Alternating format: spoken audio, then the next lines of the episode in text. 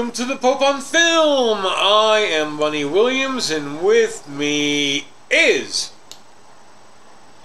I am the Pope in question. My name is Reverend Steve. I am the founder of the Church of Ed Wood, which is an actual thing worth a Google.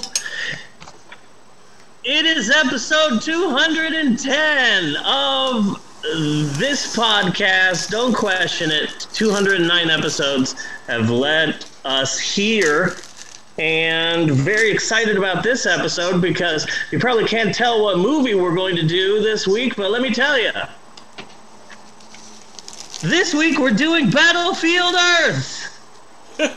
or as I like to call it, Dutch Angles, the movie. Yes. That's why. That's why I'll be doing this a lot. Because this is how the entire film was. Pretty much. The entire film. The entire film. So there's going to be a lot of tilting in this episode, and uh, uh, we should have a lot of middle wipes too. They did that a lot. They did a lot of this Yes. to go between scenes.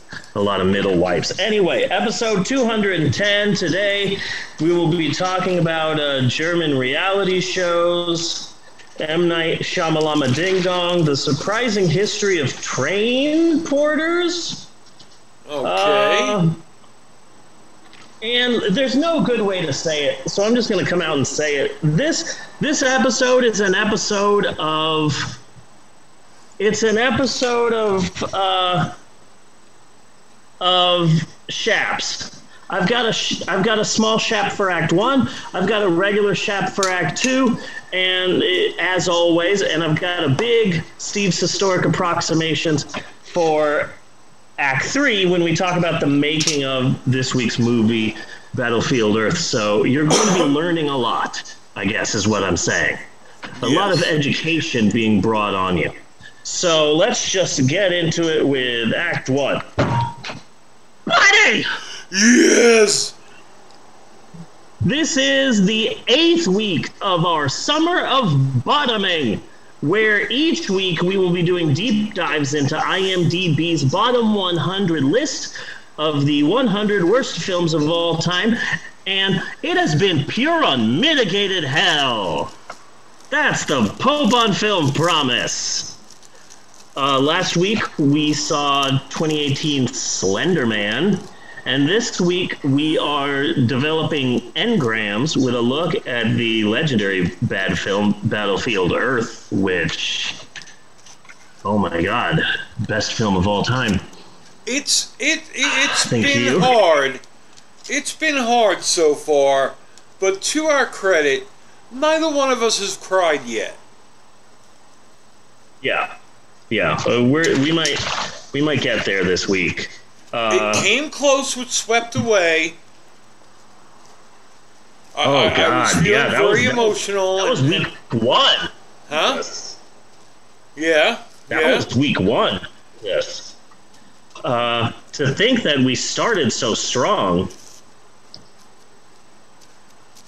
Uh, Where's Swept Away on the now? Uh, it, I- I it really- swept away may have been swept away because the difficult thing about doing Well, a look into the bottom 100 is that it's constantly changing. So for all I know, it might not even be on the list anymore. On the last week, you guys need to do a review of these were on the list when we did them, and these aren't, or this is where they are now. Yeah. Because like, it's changing constantly. So that's interesting. Uh, I didn't think about that. But okay, so, but every week during Act One, in the beginning of the show, I like to spend a wee bit of time discussing one of the 100 movies on the list that we will not be watching this summer. Because we can't, we can't watch all of them. There isn't 100 weeks in a single summer yet. We have scientists working on this as we speak. There aren't 100 weeks of summer, but there are 104 days of summer vacation, and school comes along just to end it. Anywho, Okay, but here's how Phineas is perfect. Every Hmm. day would equate a week. yeah, nice. They would like stretch time. Yeah, yeah, I like that. So anyway, uh, this week uh, we will be talking. One of the movies that we will not be doing on the podcast that I want to talk about is a 2004 German film called Daniel der Zauberer, Okay. which roughly translates to Daniel the Wizard. And uh, I, I don't even know how to ex- to to begin to quickly tell you the story of Daniel Kubelbach, aka Lana Kaiser. But I'm gonna try. It's gonna be a little mini shaft. So so here you go. Daniel the Wizard is number 16 on the list, or at least it was in the beginning of this week when I wrote all this. So Daniel Kubelbach was a contestant on the very popular German singing show Deutschland sucht den Superstar.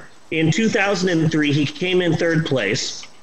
He parlayed that into a record contract and he released 14 albums. Five of them were live albums between 2003 and 2016. He was so popular that he that in 2004 he wrote and starred in a film called Daniel the Wizard about his life except in this film uh, an evil wizard is trying to kill him so he learns magic with the combined and with the combined forces of uh, magic and Daniel singing, he's able to bring peace. Plus, he keeps having visions of his dead grandfather, who occasionally has one arm. And it's widely considered to be one of Germany's worst films, which says a lot because it's Germany.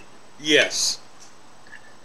Uh, I've seen the previews, and it looks pretty bad. What it looks like is uh, a community theater production of The Room. Uh, is what Daniel is what Daniel the Wizard looks like. I found the film, but I haven't found it in English, which is why I wanted to do it this summer. I just couldn't find an English translation of it. Uh, it looks like absolute trash, and we won't be doing it this summer. Now, but if I'm going to keep looking, and if I can find like a sub or a dub version of Daniel the Wizard, then you bet your ass we will be doing Daniel Der Zauberer at some point in time down the road, so be ready for that. But there's more to the story because Daniel Kubelbach made this movie. It's widely considered to be like Germany's worst film. Uh, his career continued after making such a horrible film. He was on German Big Brother. He was on another German reality show called Let's, Let's Dance. And he even re- released a line of unisex perfume, which I like. I like that. It's like when uh, Alice Cooper released a line of unisex eyeshadow in Oh. the 70s. You know? So, uh, pioneer. So, if Daniel Kubelbach first came out as bi, then he came out as gay. Then in 2018, she said that she was trans and she was now a woman la- named Lana Kaiser and that she would live out the rest of her life as a woman. Shortly after making this announcement, Lana went on a cruise headed to New York City. And on September 9th, 2018, Lana jumped overboard. Her body was never found, and finally on March 2021, Germany officially declared Lana dead after an exhaustive search could not find Lana's body. Me being an American who in the past has watched a shit ton of Dateline NBC, I automatically think, okay then, I've seen this episode. Who threw Lana off of the cruise ship? But apparently, no, she just killed herself, which is really sad. Yeah. You know, me being the American, I'm like, ah, there's more to this story. Who killed her? What was her motive? Was it love? Was it revenge? But no, apparently Lana was just um, depressed, uh, mental illness, killed herself, which is sad. But yeah, Daniel the Wizard. We won't be watching it this summer, but if I can, but it looks to be a wonderful, wonderfully bad movie, like phenomenally bad. But it does. It is a bit morbid now knowing that the star of the film um, killed themselves. But uh, yeah, uh, Daniel the Wizard. You should at least see the preview. It's uh, the the trailer is on YouTube. It is morbidly fascinating. Uh, trailer. It it is it is frightening. Also, if you are watching this live, uh, hi, and there is exactly one hour left to still vote on what movie we will be doing next week for the podcast. We are in we are near the end game, people. We are near nearing the end of the list. This week's movie is number twenty, so we're getting close to the end. So Yes. uh, yes. So the three movies that are that are in in line for us to do next week are Alone in the Dark, a Uwe Boll film where Tara Reid plays a scientist, from Justin to Kelly, the American Idol film, and Son of the Mask, which some people will think, oh, that's the low budget sequel to The Mask. No, Son of the Mask had a bigger budget than The Mask did. It had more money. It had more of a studio backing. It had more financial support than Jim Carrey's The Mask had. So, uh, plus, I really want to rip on Jamie Kennedy. He was act- he was tricked into uh, appearing last year. Jamie Kennedy was tricked into appearing, a, a co-starring in a far-right anti-abortion film Really? Okay.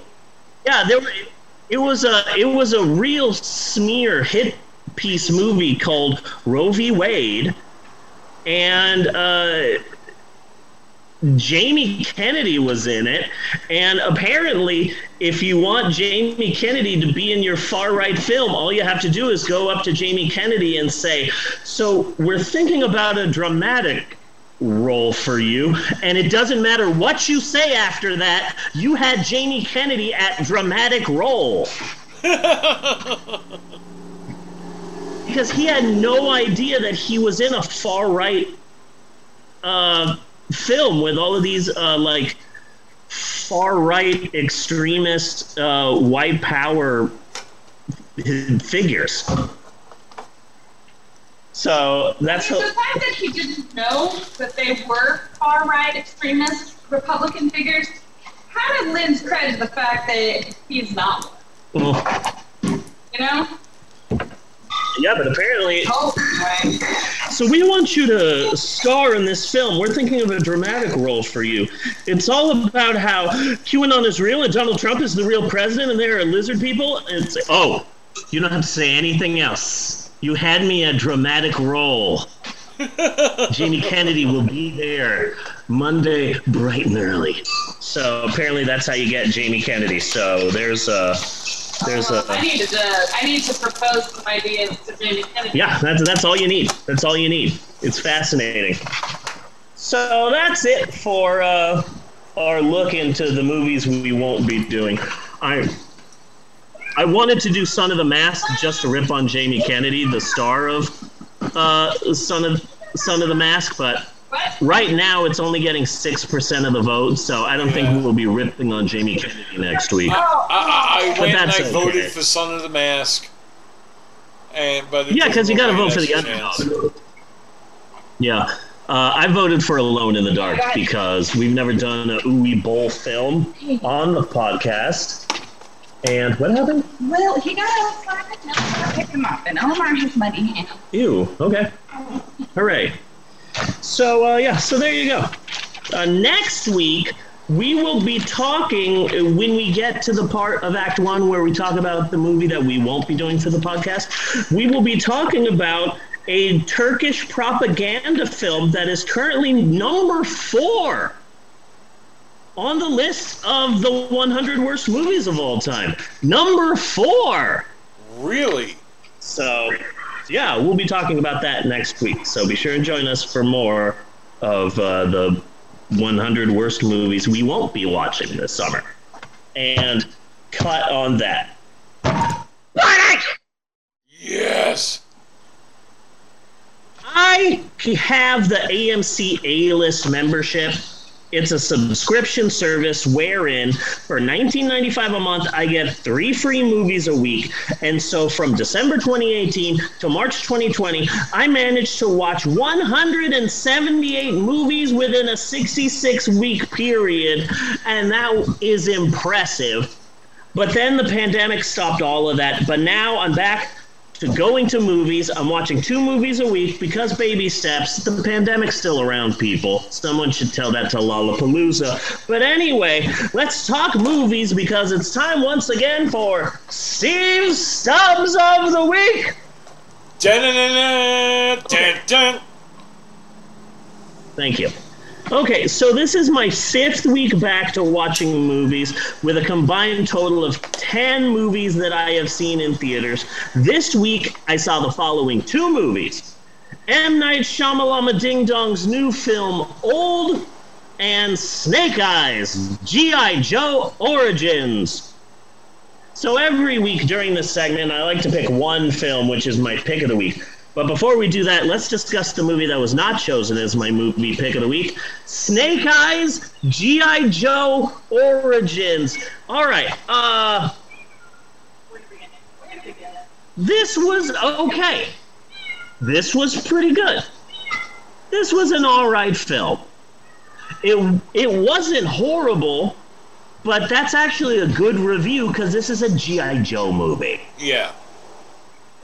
So saying this was pretty good is actually high praise. It's like the Transformers movie Bumblebee.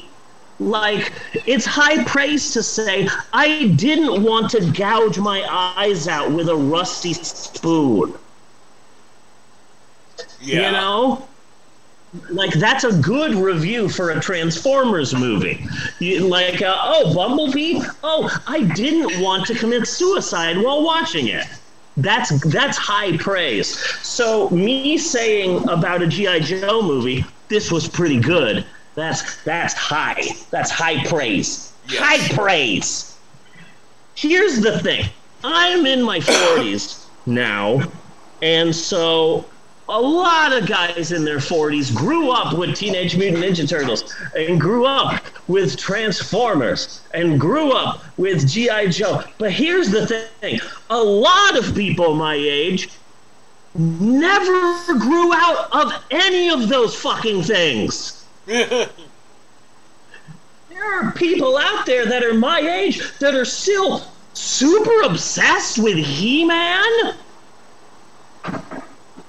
There are people out there that are still super obsessed with uh, like G.I. Joe and uh, Transformers and like like I had a bunch of GI Joe toys and I played with them all the time and then I grew up and learned about titties and I stopped giving a crap about GI Joe. Yeah.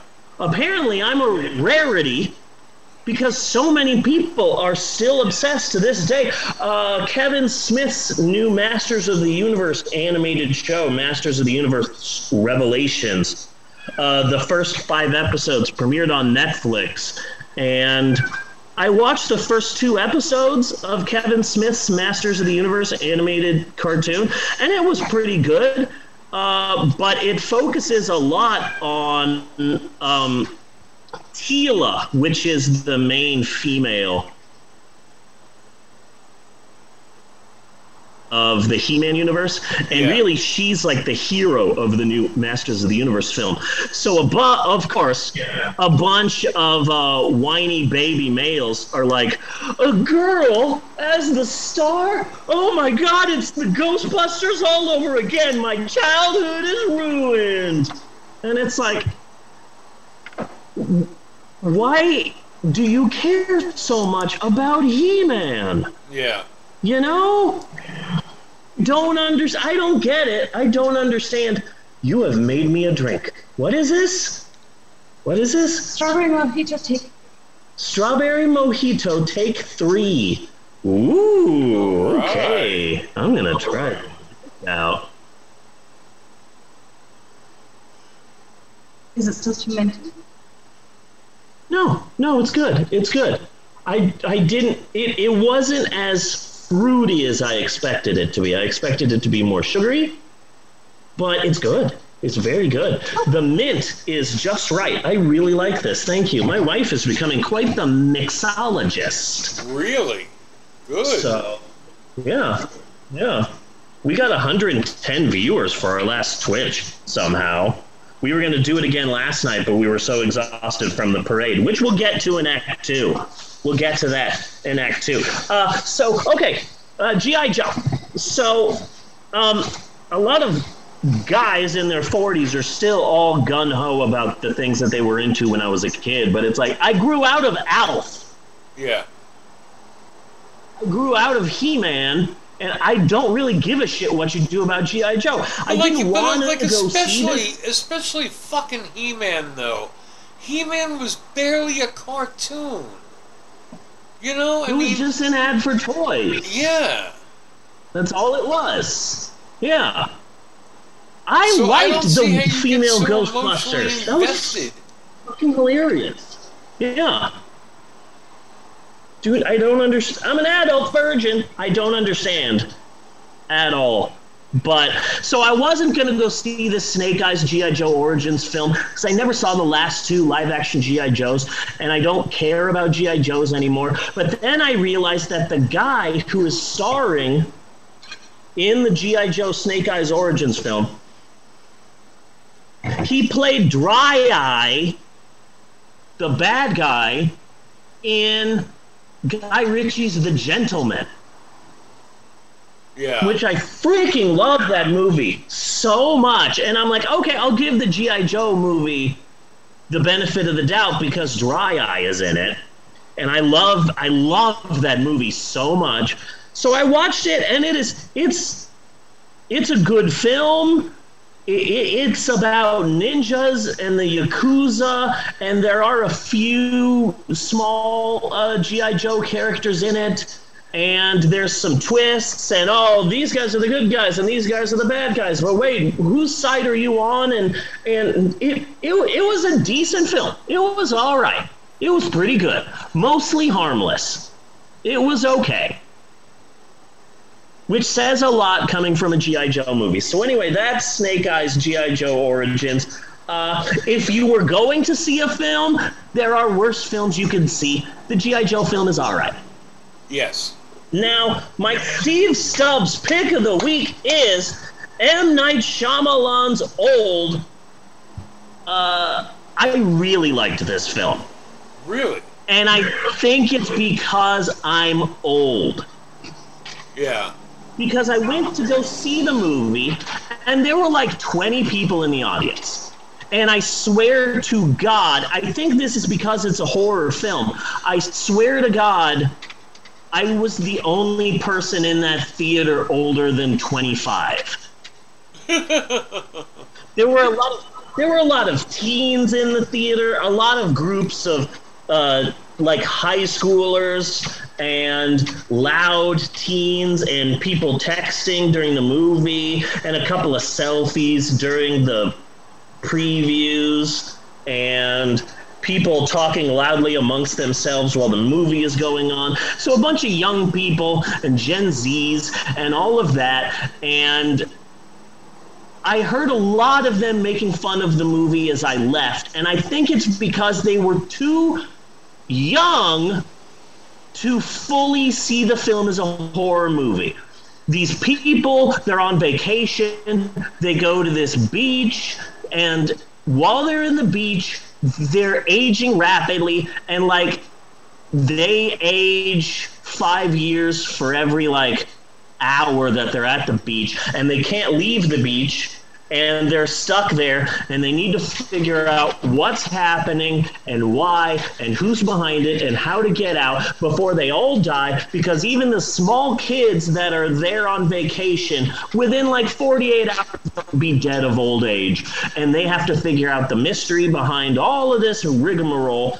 And i think that this is not a horror film to older to younger people to younger people who don't make noise when they bend their knees Yes. they're not going to find this scary you know and especially for parents especially for for older people and for people with children this is a pretty scary film and i liked it i have read some reviews of people who have said within 10 minutes within 5 minutes within 15 minutes i knew exactly who was responsible for this movie, the twist at the end of who is responsible for this. Oh, I saw it coming a mile away. I didn't.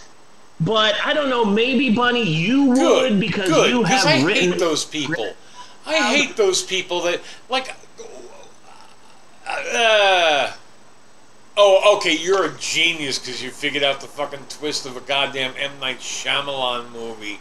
Is that what you're trying to do? I mean, Yeah. what difference is it? Uh, Like, I I don't try to figure it out.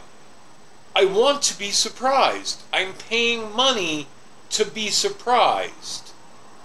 I'm Yeah. not paying money to prove I'm too smart to be surprised. Yeah. You know? But And, and I just Yeah. find that so fucking irritating. Good, I knew Captain exactly- Buzzkill, you figured it out. Great. Yeah. Yeah, I I didn't I I didn't see it coming and I thoroughly enjoyed the film. You know, I'm surprised that it was PG-13. I thought they could have gone uh gorier and darker with it, Yeah. but they didn't. It's a PG-13 film, but I thought it was uh, very scary and I liked it. And Cat, can you stop meowing? Very rude. Stop. You can't get a spin-off. So many, so many people in this house angling for a spin-off. Not gonna happen. Not happening. Man, these cats. But yeah, old. I really enjoyed it. I thought it was very, very good and I liked it. So, there you go. You can tell that I'm classy. Look at it. I've got a strawberry mojito and the cheapest microwave popcorn. That's a sign of class. Yes, it is. Only classy people uh, are twitching with this setup. So, hooray for hooray for me. So that's it for Steve Stubbs of the week. Let me uh, let me let me go let me go to my app here and tell you exactly what movies I have lined up for uh, next week. Oh, I'm watching The Green Knight, which is the new A24 film. There's rave reviews and uh, the the Jungle Cruise movie with The Rock. I think I'm gonna like the new Jungle Cruise movie because I don't have any stakes because um, I don't give a rat's ass about that ride. Yeah, who, who would have stakes in this? And like, Like I don't. i i It's the it's jungle. Jumanji It- without you know, Jumanji, is what it looks like to me. If you made a Tiki Room movie, oh, I would have. I would be, you know, on opening day. Yeah, And I would be like, you better do this right. But it's the Jungle Cruise. I don't give a shit. Like, I I hardly I, I don't like that ride. You can do whatever the fuck you want with that. When when they finally release the Haunted Mansion movie, oh, I will have some issues and some concerns. But it's the Jungle Cruise. Who gives a shit? Do whatever the fuck you want. I don't care. It might as well be People Mover, the movie. Like, okay, I don't care. I don't care. So, I might like Jungle Cruise, but that's next week. So be sure and join us for some real up to the date movie reviews with Steve Stubbs of the Week. And cut on that. Bunny! yes. Ooh, I am drinking. This is going to be, uh, and I've got edibles. This is going to be an exciting episode of the Pope on film from here on out. Okay, so um, we've got a full. No, keep keep the We've drink in shot, man. The drink looks so good in shot. Yeah, yeah, I- I- especially with my nails and my hair. Oh, it's looking great. Looking great. Uh, hold on a second, Jaden. Uh, honey! Jaden wants you! Plus, I'm trying to angle this so that there's not a naked nephew in the shot. He's not naked. He's, he has swim trunks. Yeah. Shouldn't say these sort of things. You probably shouldn't. On Twitch. they're Not naked. What? Twitch doesn't get us yet, so it's fine.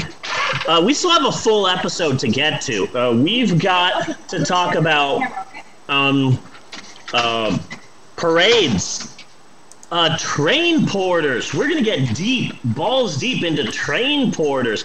I've got a whole chap in Act Three about how this week's movie Battlefield Earth uh, was a scam. A scam. Okay. Yeah, not only is the book Battlefield Earth a Scientology scam, but then when they made the movie Battlefield Earth, scammers scammed the scammers. Okay. It's a, it's a whole thing. So we've got a, Scamception. Yeah, scamception, yeah. But before we get to any of that, maybe we should take a break. Should we take a break? We should take a break. All right. We will be right back with more of the Pope on film after this. Do do do do do do do do do. Do do do do do do do do. do Skitty bop doo wow and break.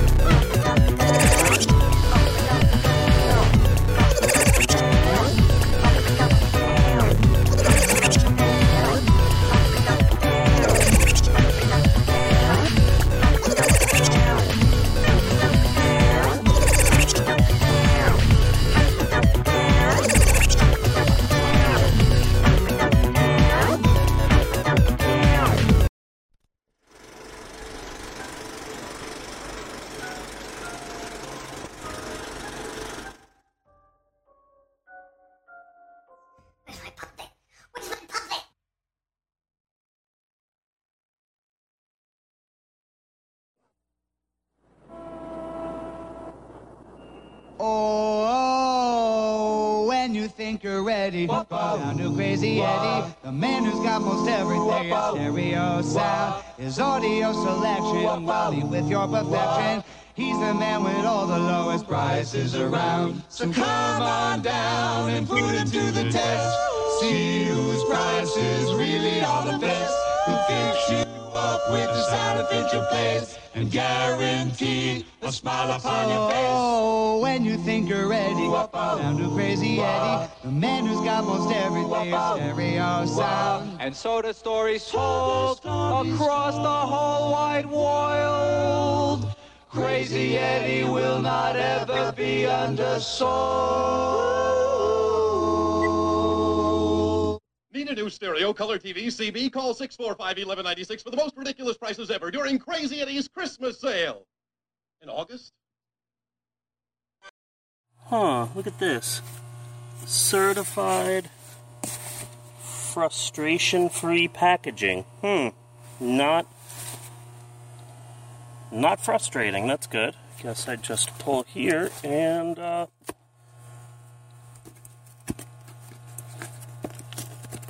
Damn it. Damn it. Damn it. Okay. No.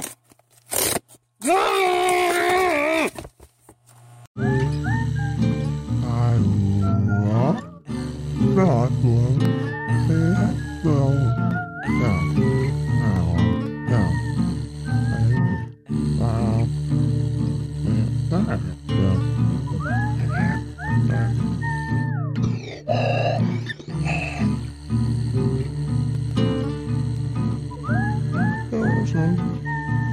Ha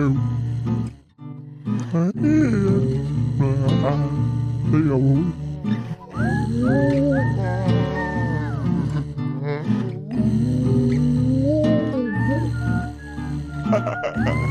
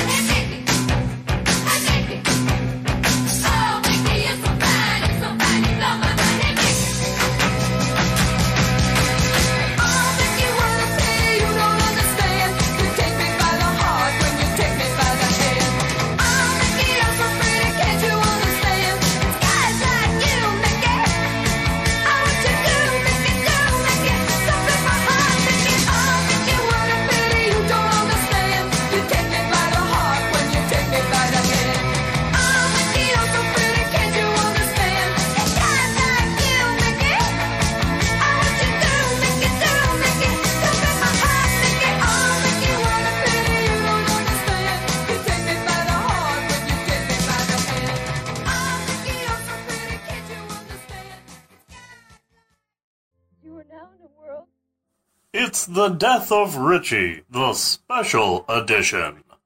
The Death of Richie is a 1977 made for TV movie, and now, with The Death of Richie special edition, now out on Blu ray and DVD, you can watch The Death of Richie as it was originally meant to be. Gone are all of the old and outdated scenes of a young man struggling with a drug addiction, and in its place is the scene at the end of La Bamba where actor Esai Morales calls out for his brother. It's the Death of Richie Special La Bamba edition. Gone are Robby Benson, and in its place, one hour and 35 minutes of Esai Morales yelling for Richie. That's all it is. Just Esai Morales yelling for Richie. Do you like seeing Mexicans yell for their dead brother? Of course you do. And now with the death of Richie, the special edition, you can watch 1 hour and 35 minutes of Esai Morales yelling for his brother. That's right, Esai Morales. Richie! It's the death of Richie, the special edition.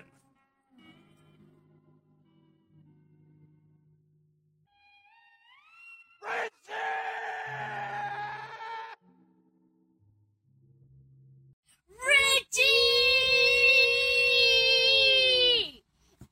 I can do it longer than him. So.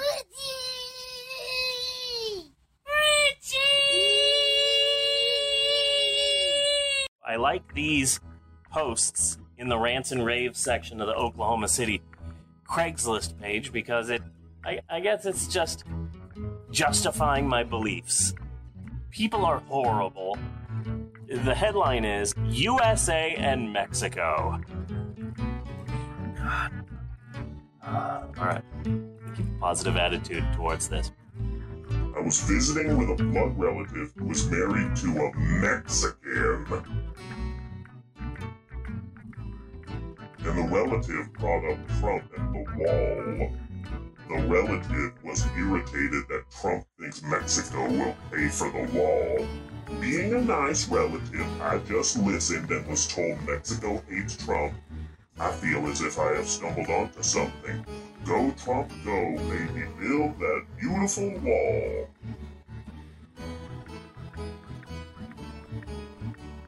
so happy to be a brown skinned individual in the Bible Belt. Gee, I feel so uh, welcomed and invited. Just feel so warm. People are treating me so nice here. Like, man, they make sure put their sights on me first. Like, I have red dots all around me from their sniper rifles. Yay! I'm gonna get me a pickup truck and a dog and a shotgun. I'll start saying y'all. Be like water and come back next week, or I'll kick your ass.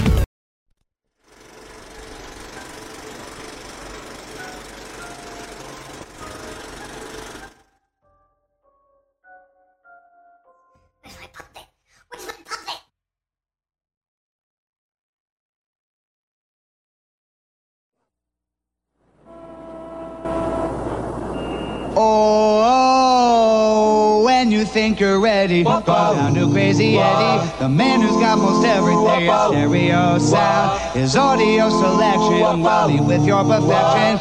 He's the man with all the lowest prices around. So come on down and put him to the test. See whose prices really are the best. Who fix you up with the sound that fits your place and guarantee a smile upon your face. Oh, when you think you're ready, down to Crazy Eddie, the man who's got most everything. Stereo sound. And so the story's told across the whole wide world. Crazy Eddie will not ever be. un- And we're back with more of the Pope on film. Bunny. Yes. Strong, dramatic opening. Are you ready for another exciting installment of Bunny Versus starring the incomparable Bunny Williams? Are you ready? Are you pumped? Are you amped? Are you jazzed? Are you psyched? Are you primed? Are, are, are you are you feeling it? Are you ready to do it to it? Are you ready? I am ready. Okay. Then without any further ado, it's time once again for Bunny Versus. And now here is your host, Bunny Williams. Take it away, Bunny. Well, I- I'm just jumping straight to it. Uh, uh, How are you, my friend, my brother? A, a, a person who holds a special place in my heart.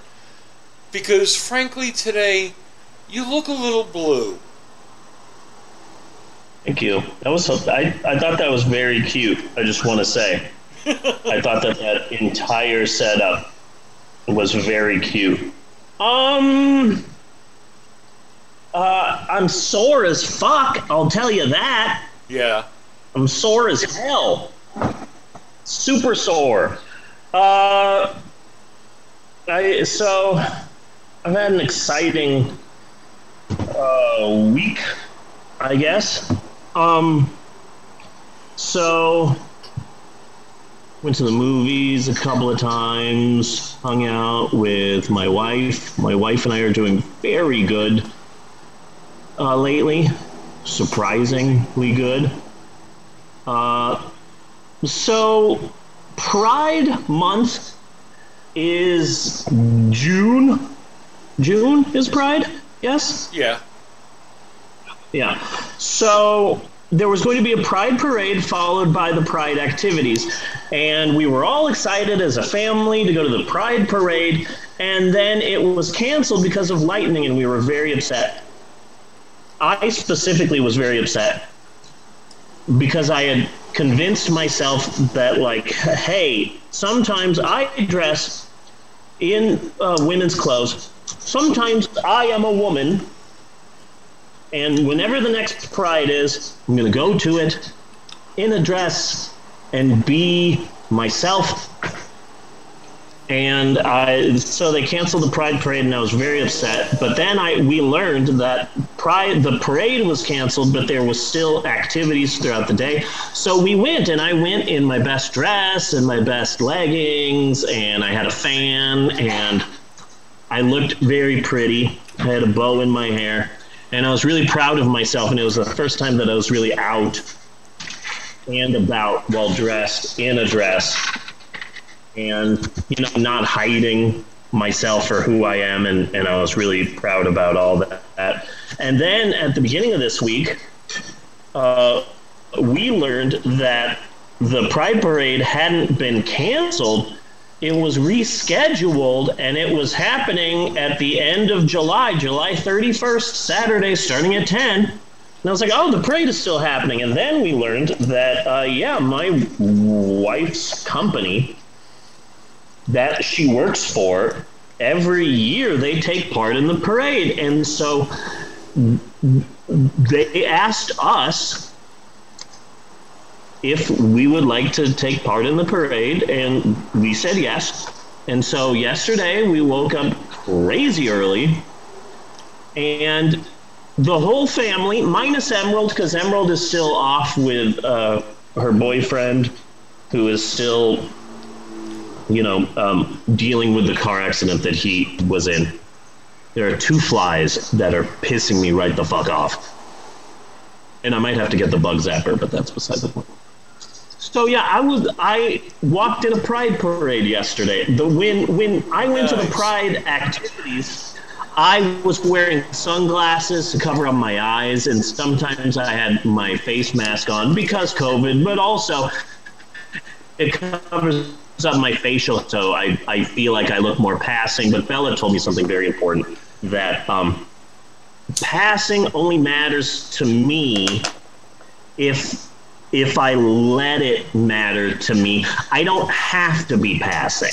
I don't have to be anything. I can just be who I want to be. And so, um, yesterday I marched in a pride parade throughout downtown Oklahoma City in a dress, my regular glasses, no face mask, just myself walking down the streets of downtown Oklahoma City in a dress, and uh, it was the scariest moment of my life because I've never been out like that before.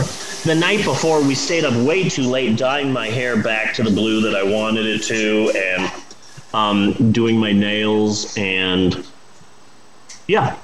So I marched in a pride parade, and it it, it, it, it was the scariest thing in my life to have ever done to be that out and open of me in a dress and and um, stockings Yeah. and a bow in my hair and, and and not hiding my face in a way that I like I did before, but me just being me and walking in a parade. It, it was the scariest thing in the world and also exhausting. God damn, that was a long ass parade. And then we had to walk to the beginning of the parade and then we had to walk through the parade and then walk back to where we parked. And it's like, it, it felt like I had spent a day at Disneyland Really? afterward. Exhausted. So exhausted. But it, it I was really proud of myself because I was raised sort of in the closet. And uh, I went from, you know, parents forcing me to be ashamed of who I was to being myself, walking in a pride parade, and I was really proud of that. And so, um, now I'm just exhausted. My wife and I have a channel on Twitch, and uh, last weekend we got really drunk and we were twitching at like 1 a.m. And what? My wife has a Twitch channel. We don't have a Twitch channel. My wife has a Twitch channel. We ended up getting like 110 views on that channel. And we were going to do it again last night, but we were just so exhausted from the parade that we were. mm-mm. But um, I want to thank my amazing wife, Natasha, because she is uh, very understanding and supportive, and my absolute best friend. And we've been married for what, 84 years? Oh, fuck. Oh, my God. 16? Huh? Like in reality, 16? Yeah. 16 years. Together for 18? And um, me saying, hey, I'm pansexual and I'm gender fluid.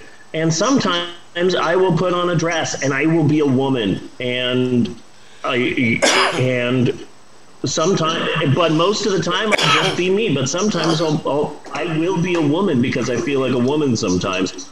Like, there are wives that would take that much worse than my wife, who is fucking understanding and amazing as fuck. Yes. And makes a great mojito. This is very good. This tastes just as good, if not better, than some sort of fucking thing I would buy at the liquor store. This is great. This is really good. I'll need 50 more of these Oh, you're by the time I'm done with the You're podcast. fucked then. Shit. Have 50 more. This cat is just meowing throughout the entire podcast, know being very unprofessional because it got out and then got muddy and now wants to go out back out and play in the mud. What? No. Hold on, hold on. This cat is Miso. Yes. Yes. Okay. Remembering cats' names. Yes. Okay. So, uh, Am I right about that? Miso got out and got well, he money. got out. The only reason he got money was because Eleanor grabbed him and let him use. Yeah, but now the cat out. wants back out. Yeah, because he got Is, out. Yeah. This is why I wouldn't want him to ever go outside. Hmm? is the cat's last name Horny? I wish, but no. In. Steve's head, it is. In my head, it is. Yeah. We've got three kittens now. Again. Again. We got rid of one of them, and then, as my wife says, the universe brought another one. Yep. Because Steve and Egg Drop uh, had. Don't turn I off the podcast, cat. Steve and Egg Drop had a, a connection before we got rid of Egg Drop. And so we got rid of Egg Drop, and then the next weekend, here comes another kitten. Looks like Egg Drop, but it's a girl. And Steve even named her Gazpacho soup. Gazpacho Soup. When I said Gaz for short, which Yeah. is from. Invaders Zim. There you go. Gazpacho. I like gazpacho. That's a great name. And she thinks that Steve is her mama. Took over. Yeah, one hundred percent. The cat, the kitten thinks that I'm its mom. So that's been my week. Uh, what time is it? Three forty-seven What the fuck is that? Midwest time. Oh, Jim. Oh, it's probably Jaden's phone. Yeah. So, so, so that's been my week. It's been it. It was one of the most frightening times of my life to just be myself when I have been taught by my parents and my upbringing to not be myself. Yes. My wife has been helping me with that. Uh, one thing that I was taught, being like a Latino, is I was taught, and I think a lot of minorities have this same thing happen to them you are taught subconsciously or consciously to minimize yourself for other people. That, hey, we're at the store. Oh, watch out, Steve, because other people are coming. You need to watch out. Be on the side here. Make sure people can get past you. You don't want to be in front of them. You don't want to get in other people's way. And that's something that minorities are, are taught that you have to watch out for everyone else and minimize yourself for other people. And the thing is, is that a lot of fucking white people are not fucking taught this shit. No. no. And I learned that going to like a White women, there's, there's there's either the white woman who acts like the white man and won't give up the space, like because she's a Karen, or there's the white women who have been taught this subconsciously to minimize themselves because it's only white males that will get upset or not move, or people with that mentality, which is like what I call the white male mentality. If you stand your ground, you don't move, don't even cower, don't flinch, nothing, they will either run into you yeah. or they will shuffle like they they'll fucking panic because they don't they're not used to it. They're used to Yeah. everybody moving out of their way. Yeah. Uh, a lot of times you'll be like like I'll be at a parking lot and I'll be you know driving and suddenly someone will just cross the street not Won't even look won't even yesterday. stop and, and it's like oh yeah this this is a white person who has been taught that who has never been taught to minimize themselves For anybody else. for anyone else They are the, they're the only people allowed to take up space. Yeah. So, so, like yesterday, we went to that weirdo store, an occasional sale, which is only open like two days every month. Mm, yeah, something like that. Yeah, and uh, there was a there were three bins in the back of comic books, and they were like twenty five cents each. And I'm flipping through all of the comic books. Suddenly, some old white guy shows up and is right behind me, and I'm assuming that like he wanted me to move, and I was taught to, oh, get out of this guy's way. He wants the comics. But with your training, I'm like, no, I am looking at the comic books. I'm not going to move for this angry old white guy who's behind me. And that was the hardest fucking thing for me to do because he was just there and staring at me and expecting me, the Latino, Native American, whatever that I am. I'm basically Gonzo the Great of minorities because no one knows what I am. I'm a whatever like Gonzo. Like this old white guy expected the whatever to move for him so he could look at the comic books, but I just fucking stayed there. Eventually, the guy's wife showed up and was looking at me too. And I guess the both of them were astonished that a minority wasn't cowering away from them. And even the, the, the wife said, Oh, you must be a comic book fan, huh? Which I guess was her Karen way of saying fucking move. And I was like, I guess. And just stayed there, flipping through comic books for like a good minute until they finally left. Good job. I'm proud of you. You're And that was really difficult for me. to take up space. Yeah, You're I was not taught that. in this world. I was not taught that. I was taught No, to. that's the problem. Too many people in this world are not taught that they're allowed to exist and, and take space up in this world. And people who take up space take up too much of it and then impose their narrative on everybody else and expect everybody else to give them that space freely without any fight. Yeah. Yeah. Oh. So it's been a it's been a real weekend of activity. A lot of learning, a lot of growing, a lot of growing, and not just my penis, but also my heart. Yes. So, so that's been me. Uh, how are you doing, Bunny? Uh.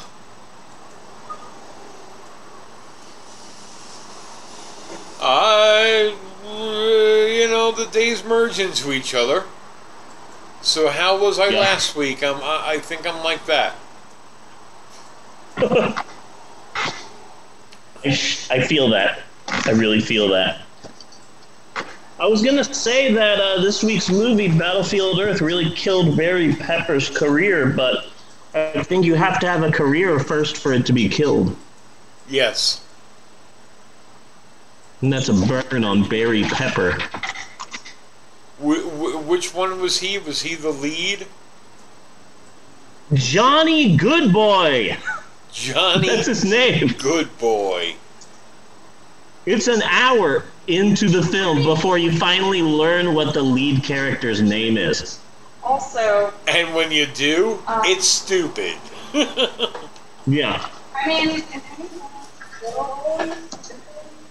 Yeah. Johnny Goodboy. From the good old boys. Yeah. I had some WWE news, but I'm going to bump it to next week. It seems like there's been a lot going on there lately. I haven't actually read any of it, but I've been hearing little snippets.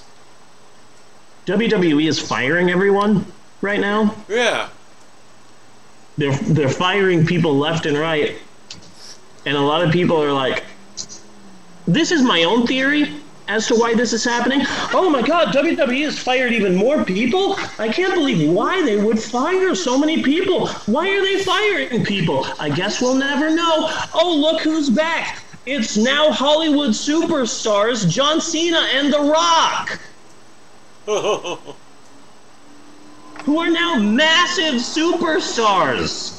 Yeah. Gee, I wonder why they're firing so many people. They say it's budget cuts, but why would they need so much money? I don't know. Anyway, look who's back. It's the star of the Suicide Squad, John Cena. And who's that at SummerSlam? The Rock, the star of every movie in existence. Gee, I wonder why they're firing so many people at, at my wrestling show. Well, fucking.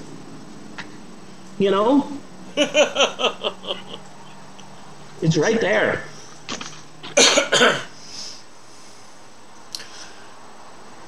So I just don't Stop have it. much to report this week. I thought of a couple of things to say for for Bunny verses, but I forgot both of them. So what what kind of a shap are we looking at? We're going to be talking about the history of trains and an ironic organization that was made as a joke and how it indirectly led to the civil rights movement of the 1960s. Okay. And Babe Ruth is in it. And Babe Ruth is in it. It's going to be a weird one. But I'm really happy with it. Nice. Sounds interesting. Let's get on over there in that case. So we're all right. The Bunny versus Short. And this is Bunny Williams asking the eternal question. Self adhesive tape? Yes, please. Love that. And cut on that. And cut on that. Yes, Pat, I am serious. Stop it. You're not getting a spin-off. If you're like me, you're no doubt a big fan of this podcast, The Pope on Film. I mean, who is it nowadays? It's sweeping the nation because we're the janitor of podcasts. But only seriously, Cat, you scared the crap out of me. But only real fans, true hardcore fans who have been been with us since the beginning, since episode one, would know the two main facts about the both of us. Two undeniably really real and in no way made up on the spot, because we would never do that. No. 100% true facts about the both of us, America's hottest podcasting couple, Bunny and Steve. First and foremost, Bunny, is the fact that when you're not doing the podcast, you are in fact a celebrated marine biologist. Uh, won so many awards, many accolades. So tell us, Bunny, what have you been studying lately? I have been studying saltwater aquariums. Saltwater Uh, I have taken a, a, a, deep dive into small tanks. Uh, I, I have been exploring the uncharted territory. Do you realize there's a creature in there? There's a creature. He goes like this, and bubbles come out of everywhere. It is truly, truly amazing. On one outing, uh, going through the 55 gallon tank, our crew came upon a treasure chest. A treasure chest. Just. It, it, was all stuck together, but it looked like Spanish doubloons and things like that. And guess what? Mm-hmm. More bubbles coming out. Hmm. What? So now That's we're trying crazy. to figure out the link between the treasure chest and the creature. Because hopefully they- we'll be able to get to the bottom of this. bubbles in common, and they both bubble Yeah. more than any of the actual fish do. Hmm. Hmm. Which leads me to think that they are both somehow more alive than the fish. Ah, gotcha, gotcha. You know, Shark so, bait! Ooh ha ha! so, Yeah, we're gonna get to the bottom of this. We're gonna figure this out. Okay. so and the that second what fact we are that going you to would be know exploring about- from now. Yeah. I would love to be a, a marine biologist, but the problem that I have is uh, water. It's so wet. When are we going to invent some dry water? You know? We need to get the scientists working on this. We need to get the scientists working on the dry water technology. And another thing, why does snow have to be cold? Yeah, true. Huh? I don't know, man. Get with it, science. Ever, ever since, ever since I heard of it as an actual career, I have always wanted to be an exobiologist.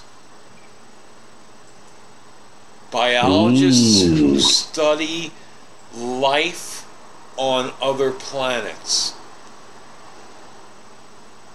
That's that's. I think that's got to be the greatest fucking scam going. And I Yeah. totally want in. Doctor, Yeah. could this be an alien? Yeah, I guess so. sure. Fun fact, everybody, on Twitch and everywhere, SoundCloud, um, Stitcher, um, uh, Bunny lives in the state of Colorado. He used to live in New York, New Jersey, somewhere, but he moved to Colorado because he wanted to be closer to the location of his favorite film, Battlefield Earth. Yes. Bunny is such a battlefield earthophile, and he's like, well, this movie was set in Denver. I need to move to Colorado. That is a fact, undeniable fact. Look at the graphic there. It says historical approximations. So there you go. So The- much so, I will not. I will not let John Travolta have sex with me unless he's wearing the Cylon get up, the outfit. Yeah. Cyclone, I don't like John Travolta. Sorry, Cylons are the other guys. I, yeah, I don't like John Travolta. Um, uh, let me tell you why. No, you know what? Instead of telling you why I don't like John Travolta, I'd like to talk about a completely different subject. Like one of my favorite films, Kids in the Hall Brain Candy. There's just a great line in there that I love. I'm going to say it to you now. You are gay. You are gay. You are a homosexual. Yes. The opposite of straight. You're gay. I know it. Your family knows it. Dogs know it. Everyone seems to know it except you. Oh, what a great movie, Kids in the Hall Brain Candy. What was I talking about? Oh, yeah, John Travolta. Don't like the guy. Don't like the guy. Think he might Yeah. be hiding something. What? I don't know. I don't know. I don't know. Nothing that I'll say here. But that line in Kids in the Hall Brain Candy, funny line, funny film. Anyway, uh, the second fact that you would know about me is that I'm a lover of history. I love it, but I'm also a storyteller. So what I like to do is, at this part in the story, so at this part in the uh, podcast, I like to get a story from the history books, maybe one that you don't know that well, and reword it via my own unique storytelling panache. and that's what this is. Educationally uneducational uh, installment of Steve's Historic Approximations. Dun, dun, Or SHAP, as I like to call it, repeatedly, annoyingly, whether anyone wants me to or not. Personally, I like the name SHAP. It's short, but it's full of life. It's the Mickey Rooney of podcast segments. Fun fact Mickey Rooney died at age 306. Are we Uh, sure scientists. he's dead yet? We're baffled. Pretty sure he's not. Pretty sure he's not. Pretty sure he's just he's a, a robot at this point. Anywho, this week on the old Shappity Shap Shap, we will be discussing a bizarre story about trains, irony, and people named George. Okay. I would like to repeat that a second time for emphasis. Trains, irony, and people named George. It's also the story of the first labor organization led by black people to officially become a part of the American Federation of Labor. It is a strange, bizarre story that has been lost to the sands of time. Babe Ruth is a part of it. Martin Luther King is a part of it. It's a weird story, so let's do this. So there are trains. You know trains, right? They're the chugga chugga choo choo things. So trains had porters. And a porter's job is to attend to the passengers of a sleeping car, to assist the passengers' needs, to handle the loading and the unloading, and to generally be there when anyone needs them. And in the early 1900s, most people were traveling by train and by sleeping trains. And so a lot of people became used to dealing with porters. Porters were everywhere to attend to your every need. And since it's like 1910, we're talking about here, it should come to no surprise that the porters who worked America's trains were almost all black. And uh, yeah, this is America we're talking about, so I don't need to say this, but I'm going to anyway. Yeah, they were treated like fucking shit. Yeah. They were treated horribly, not treated good. Most of them were ex slaves whom the white railroad barons expected to basically act like their own personal train slaves. Let me tell you about a porter's job. They worked over 73 hours a week. A week! Think about that. And they earned only 27 cents an hour. And they also had to pay for their own food, for their own lodging, for their own uniforms. And that alone, the food and the lodging and the uniforms, that would usually add up to about half of their pay. And if, if a train passenger, some white dude, in 1910, 1915, uh, stole a towel, took a plate, broke a lamp. Yeah, the porters would be charged for that. Yeah. That would come out of the porter's paycheck. And they could never get a promotion. If you were a porter, even if you were the world's greatest porter in the history of American portering, um, you could never get a promotion because the next position up was a conductor, and only white people could be a conductor. Thank you. Yeah. So, yeah, being a porter was absolute shit. It was fucking horrible. But also, it's like the 1900s, and so no one paid attention. No one gave a shit. So, in 1914, there's a lumber baron. Real rich guy. His name is George Delaney. Okay? Super rich, made all of his money in lumber. Super rich guy he would start a joke organization, a fake, ironic organization that would accidentally, eventually, indirectly lead to better conditions for porters, and then later to uh, helping Martin Luther King in the civil rights movement. So this lumber baron, whose name was George, George Delaney, he's riding on a Pullman company train and he notices that like, hey, Porter, come here, Porter. You've you've helped me really good. Porter, and I thank you. What's your name? Oh, my name is George, sir. And he's like, huh, your name is George?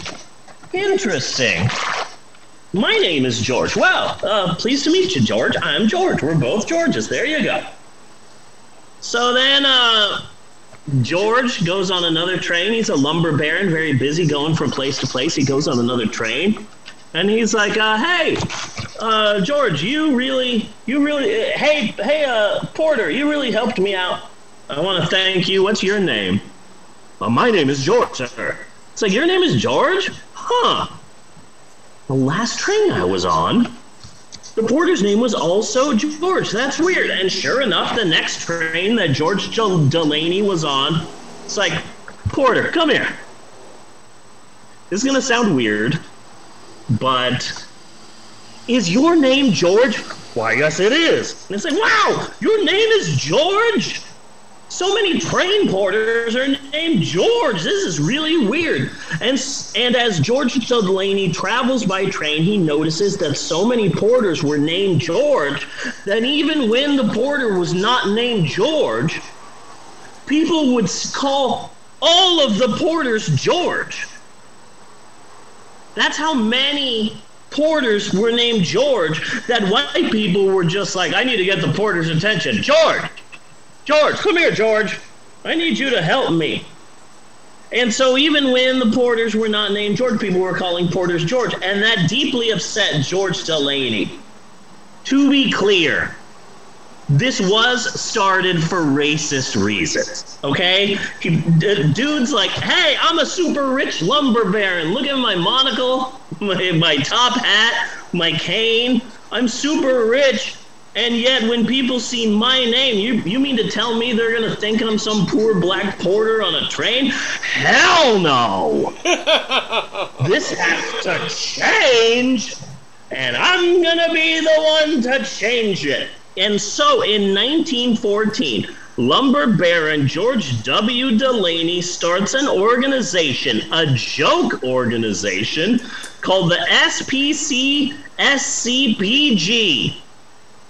I know you remember that 100% with your photographic memory, Bunny, but just in case, I'm going to say it again. The SPCSCPG, which stood for the Society for the Prevention of Calling Sleeping Car Porters George.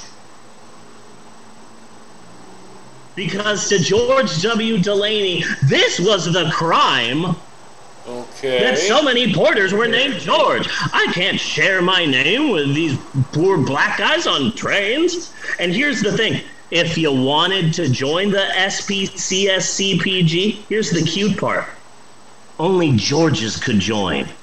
Okay. Yeah, I want to join the SPCSCPG. What's your name? Frank Sinatra. I don't care that you're super famous. You're not George Sinatra. Get the hell out of here right now. What's your name? What's your name? Oh, my name is George Smith. Oh, pleased to meet you. Come right on in. Here's your SPCSCPG card. Well, you know what that tells me, though. This hmm. organization, obviously, backed by George Soros. Absolutely. Absolutely. Those damn lefties always taking, always taking everything. Yeah. He's so George Delaney started the organization as a joke and as a way to preserve the dignity of all of its white members, of course. Because if, if you're talking 1910, it doesn't matter what you're talking about, uh, it's probably racist. Yes. It's a good rule of thumb for this time. But this joke organization surprisingly took the fuck off. Uh, it became very popular. At its peak, the SPC SCPG had 31,000 card carrying members across the globe, Okay. including but not limited to King George V, President pro tem of the Senate Walter F. George, and this is true, baseball legend Babe Ruth, whose real first name was George. okay. Thank you, thank you, thank you. My name is Babe Ruth. They call me the Babe, the living legend, the Bambino. I'm the greatest baseball player of all time. Yeah, I'd love to sign your autograph. But first, let me tell you about a real problem. You know all these porters? They're named George. This Yeah. has to stop. Yeah. So, uh. yeah. And yes, okay, the SPCSCPG was created because a bunch of uh, white people were butthurt. But the group did succeed. It became so popular that, oh, did you hear about this? The S- SPCSCPG, uh, yeah, they're trying to, to, to get people to stop calling all the porters George. Isn't that funny? Isn't that funny? Isn't that a weird, funny little quirk? Anyway, why are all the porters named George? What do they do? Where do, what is their job? How much do they get paid? So this ironic organization did succeed in shining a light on the nation's porters. And yes, as it turned out, so many porters were named George because trains were a thing, the Civil War happened, suddenly all of these slaves are freed and they are looking for a job. Trains were super popular, and so it was a common occurrence for freed slaves to get jobs on trains as porters. And um, it was custom during the slave trade that slaves were named after their masters and who was the main person with these sleeping train cars going all throughout America back then? Railroad Baron George Pullman. Yeah. And so, yeah, because it was custom that slaves were named after their masters, the railroad, the train porters were mostly named George because of slavery. So there's a spotlight, and people are realizing that, like, yeah, uh, this is bad. This is really bad. They're treated like crap, and uh, maybe they all shouldn't be named George.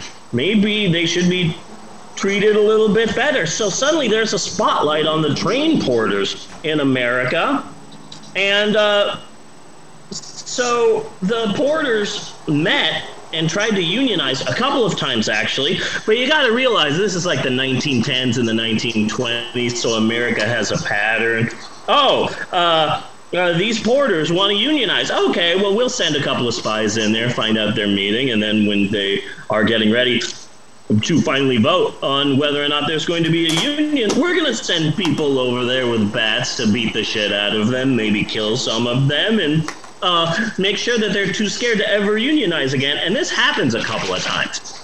And the black people are trying to unionize. The train baron spies would find out. They would send angry, violent white men to beat the crap out of the unionizers. Finally, on August 25th, 1925, the porters have had enough and they meet in Harlem and they find they founded the BSCP, also known as the Brotherhood of Sleeping Car Porters. Their motto was fight or be slaves. And FYI, this is the shit that white educators decided that you didn't need to learn growing up. Yes. How fucked up is that? That educators are like, oh, this is about uh what black people uniting? Oh, kids don't need to learn about that. You know what they knew, do need to learn about? About how Thanksgiving is all about how Americans were real nice to Native Americans and nothing bad ever happened. Yes. Did we their land? Yes. But let me teach you about something really important. Manifest destiny. We're not stealing the land from Native Americans. Is that it's that God wanted us to have it. Yeah. Yeah. And that's what this all was. Anywho, the 18,000 members of the Brotherhood of Sleeping Car Porters was so powerful that they were able to get better working conditions and a higher raise and they ended up becoming the first ever labor organization created and led exclusively by African Americans to officially receive an official charter in the American Federation of Labor. And here's the amazing part. Here are all of these uh, black men who are leading this organization and they fought to make sure that black sleeping car porters got better wages and better health and they helped black people get a fair share in the train world. But then it's the 1940s, the 1950s, the 1960s. Less and less people are riding trains. So the leaders who ran the Brotherhood of Sleeping Car Porters, all of them would become prominent leaders in the civil rights movement because okay we have already spent the last couple of decades trying to get a fair share for people. Now that uh, people aren't riding trains what are we going to do? Oh we, we can go over here and help martin luther king and help malcolm x and be a voice in the community and help all black people get a fair share and not just uh, sleeping car porters and so this is the story of, I, of an ironic organization and a very real organization that helped end segregation and fought for fair employment for black people. And I know I usually say this at the end of SHAP, but like, goddamn, I can't believe that more people don't know this story. And that's sad because I feel that this is an important story in African American history, which of course is not being taught in schools because instead we're being taught about uh, the Nina and the Pinta and Santa Maria it's it, it uh, America is all fucked up, is what I'm saying. But I'm surprised that more people don't know this story. Uh, the the SPCSCPG, the Society for the Prevention of Calling Sleeping Car Porters George. I find this to be a fascinating story.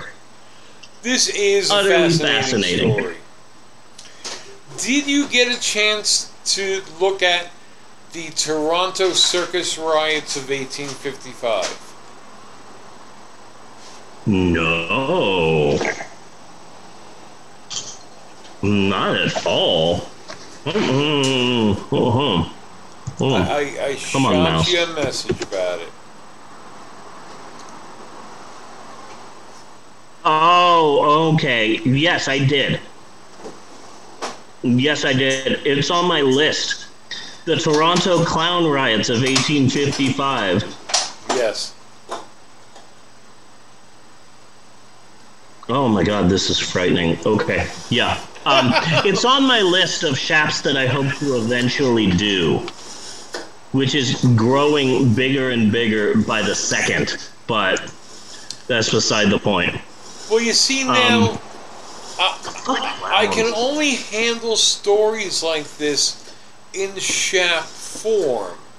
So, like, I cruised the story got the highlights, and I was like, I know where this has to go, Yeah. and and and dropped it from there because it's it's not a shap. I don't want to know any more about it until it is. I love that. I love that very much, Bunny. Yeah. I appreciate that too. I appreciate that. Anywho, next week be sure and join us for more educationally uneducational fun with Steve's Historic Approximations! And cut on that. Um, where are we? Yes. Bunny! Yes. First off, I need more um, mimosa. Secondly, we still have a movie to get to. Oh my goodness. We need to talk about so much. We need to talk about L. Robert. Um, made the film happen, which also um, was investigated by the FBI. We need to talk about Highlander Endgame. We need to talk about my dad. Okay. There's so much we need to talk about. But before we get to any of that, maybe we should take a break. Should we take a break? Should we not? I'm torn, Georgie. This is drama. We should take a break. Bunny, are you there? okay. I concur. We will be right back with more of the Pope on Film after this. Do do do do do do do do do do do do do do do do do do.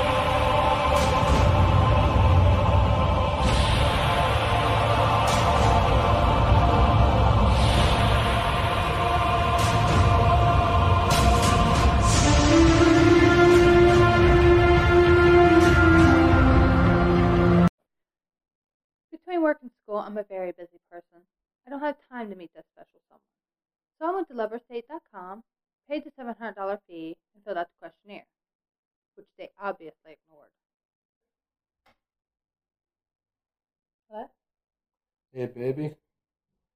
My name's Ted the Stad. Ted, the stud? Yeah, um, it's really Ted the Stud, but uh, that don't rhyme. I wanted someone who was financially stable. Oh, okay. Are you ready to go? oh, uh, hey, are you gonna pay for this? Because I spent my last five bucks on some lottery tickets and some forty ounces. Never mind. I got some Chef Boyardee in the car. Be right back. I wanted somebody who was sweet. Oh, they're beautiful. Yeah, amazing what you find when your neighbors don't lock the car door. you need a Bible? I wanted a person who was family minded. So, do you have any kids? Yeah, I'm, I'm sure somewhere. Hey, who is that there? That there picture of you? That's my sister. You. How about later on, you, me, and her get together in the bedroom? I wanted someone adventurous. Uh, are you expecting somebody? Look, uh, if it's the cops, I'm not here. You're wanted by the cops? Yeah, look, it's a little bit of a misunderstanding. See, I, I didn't know she was 15. I, I thought she was 12. I wanted someone to call me unexpectedly and tell me they needed me.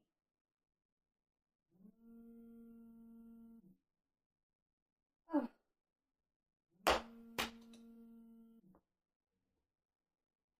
Hello, hey, baby. Ted. It's three o'clock in the morning. I know, baby, but I need you real bad. The cops got me. I need bail money like now. It cost me 20 minutes of my time to fill out the questionnaire. $700 to join, one bad date, 20 calls a night for two weeks, and another $200 to file a restraining order. Thanks a lot, loversdate.com. Loversdate.com. We just promised you a date. This room, this room is perfect. The, the aura in here, man.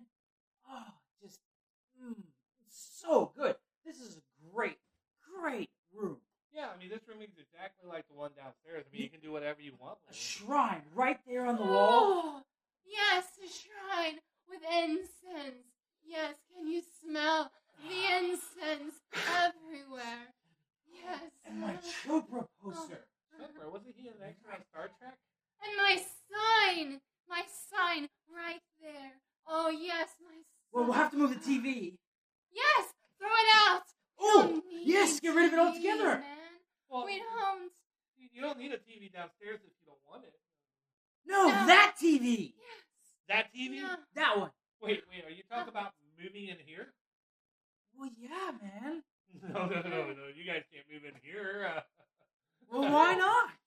It, Uh, it's um, Mm. I, I, I sleep in the nude. well, me too, man.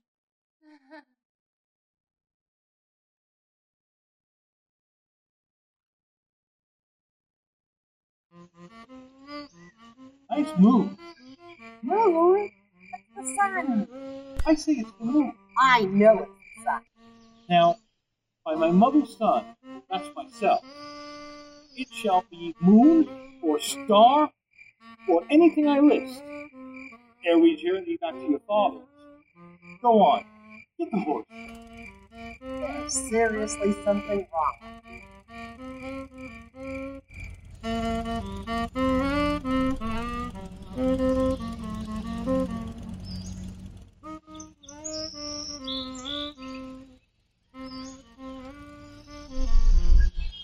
Sandbox where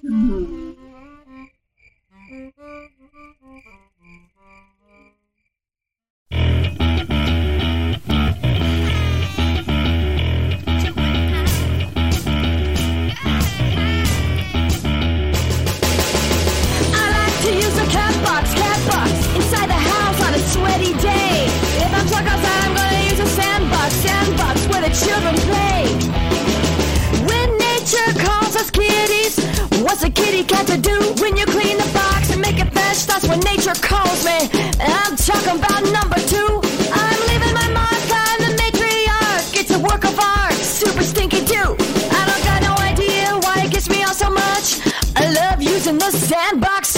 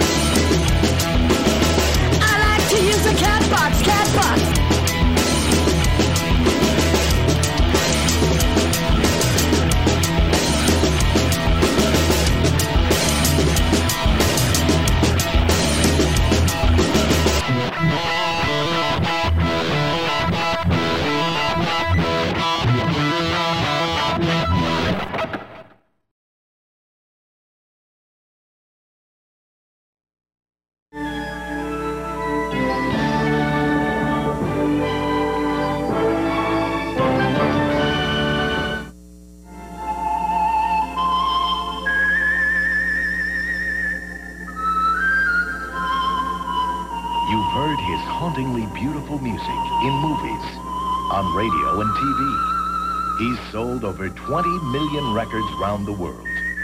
His name is Zamfir, master of the pan flute, that magical instrument with the unforgettable sound. Now in his magnificent all-new collection, Zamfir plays the world's most beautiful melodies.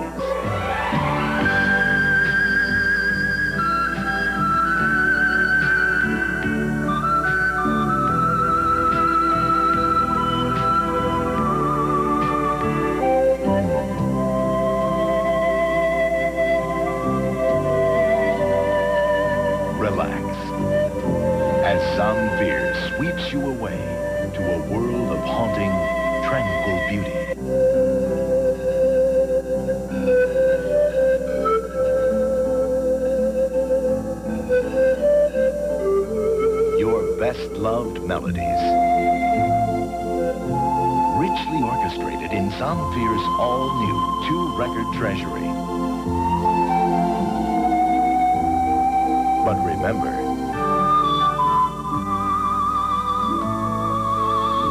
this magnificent collection is not sold in stores.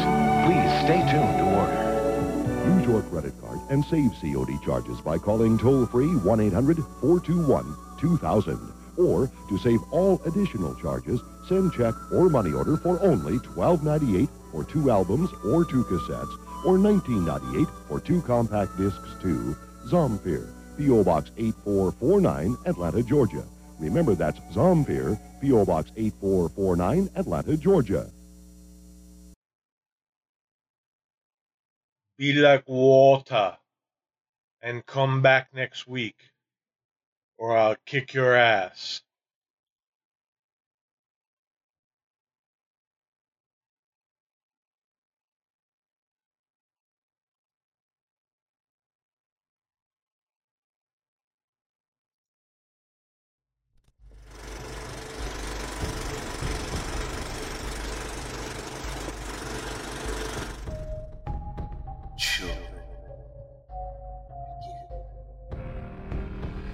When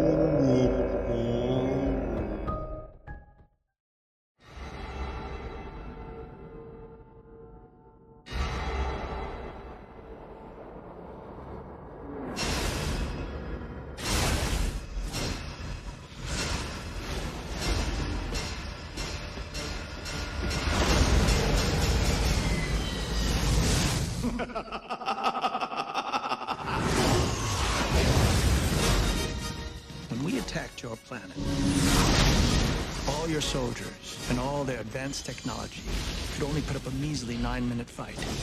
Which is why man is an endangered species.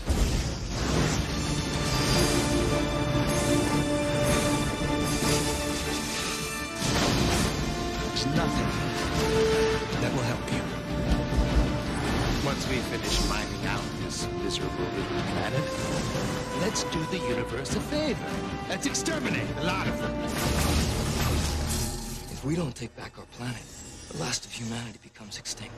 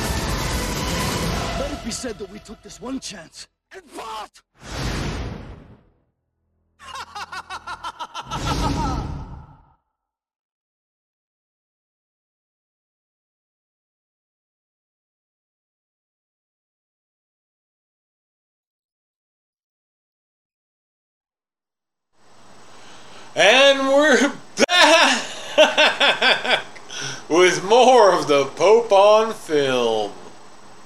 Nice. Act three, money. Act three. Act three. Yes, Bunny, my friend, it is time once again for all of us here at the Pope on Film podcast, America's best film podcast, according to JD Power and Associates.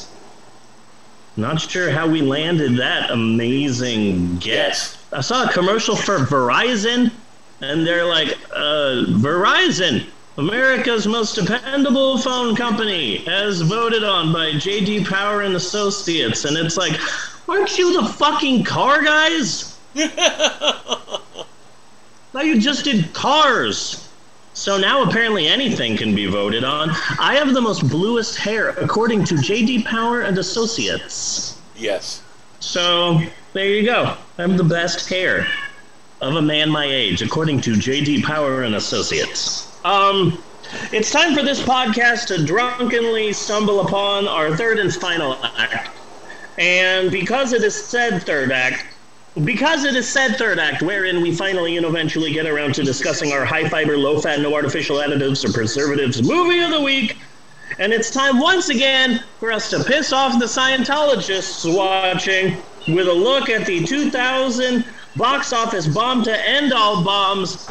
No, we're not talking about the Oogieloves. It's Battlefield Earth, number 20 in the IMDb list of the 100 worst movies of all time. Uh, wow, what can I say? Uh, words cannot express how amazing this film was. It was a roller coaster from start to finish. Uh, move over, Star Wars. I, I'm Just just, I'm just glad that we have an opportunity to piss off Scientologists again. It has been a while. I think it's been since the David Miscavige training video that we found and reviewed.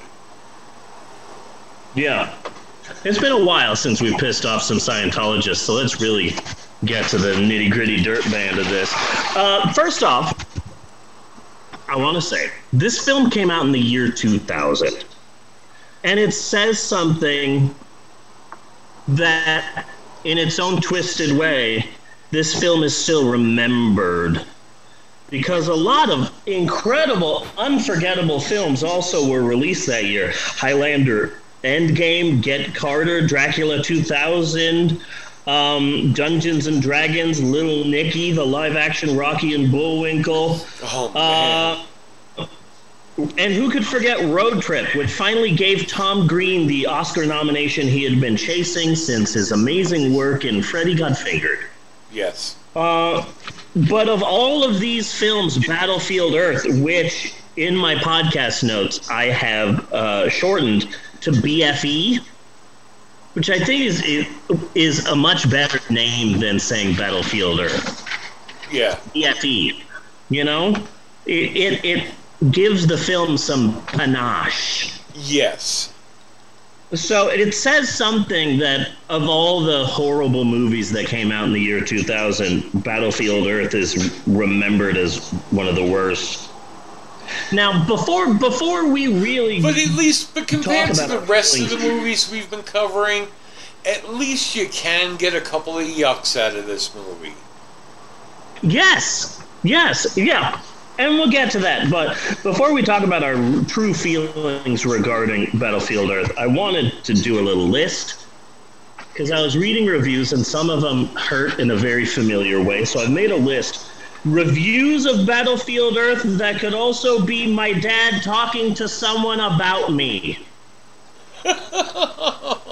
yes. These are all actual reviews of Battlefield Earth that could absolutely 100% also be my father talking to someone about me. So I'm really, really happy to do this. So here's the list Appalling, A Journey into the Heart of Rubbish. Feel like maybe my dad might be able to break that one out. Uh, a disaster. Everything is preposterous.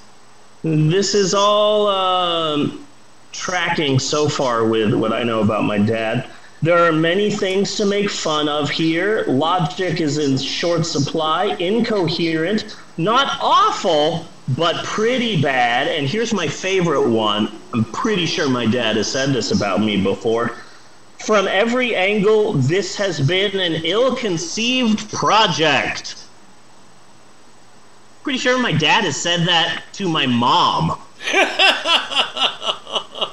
about me.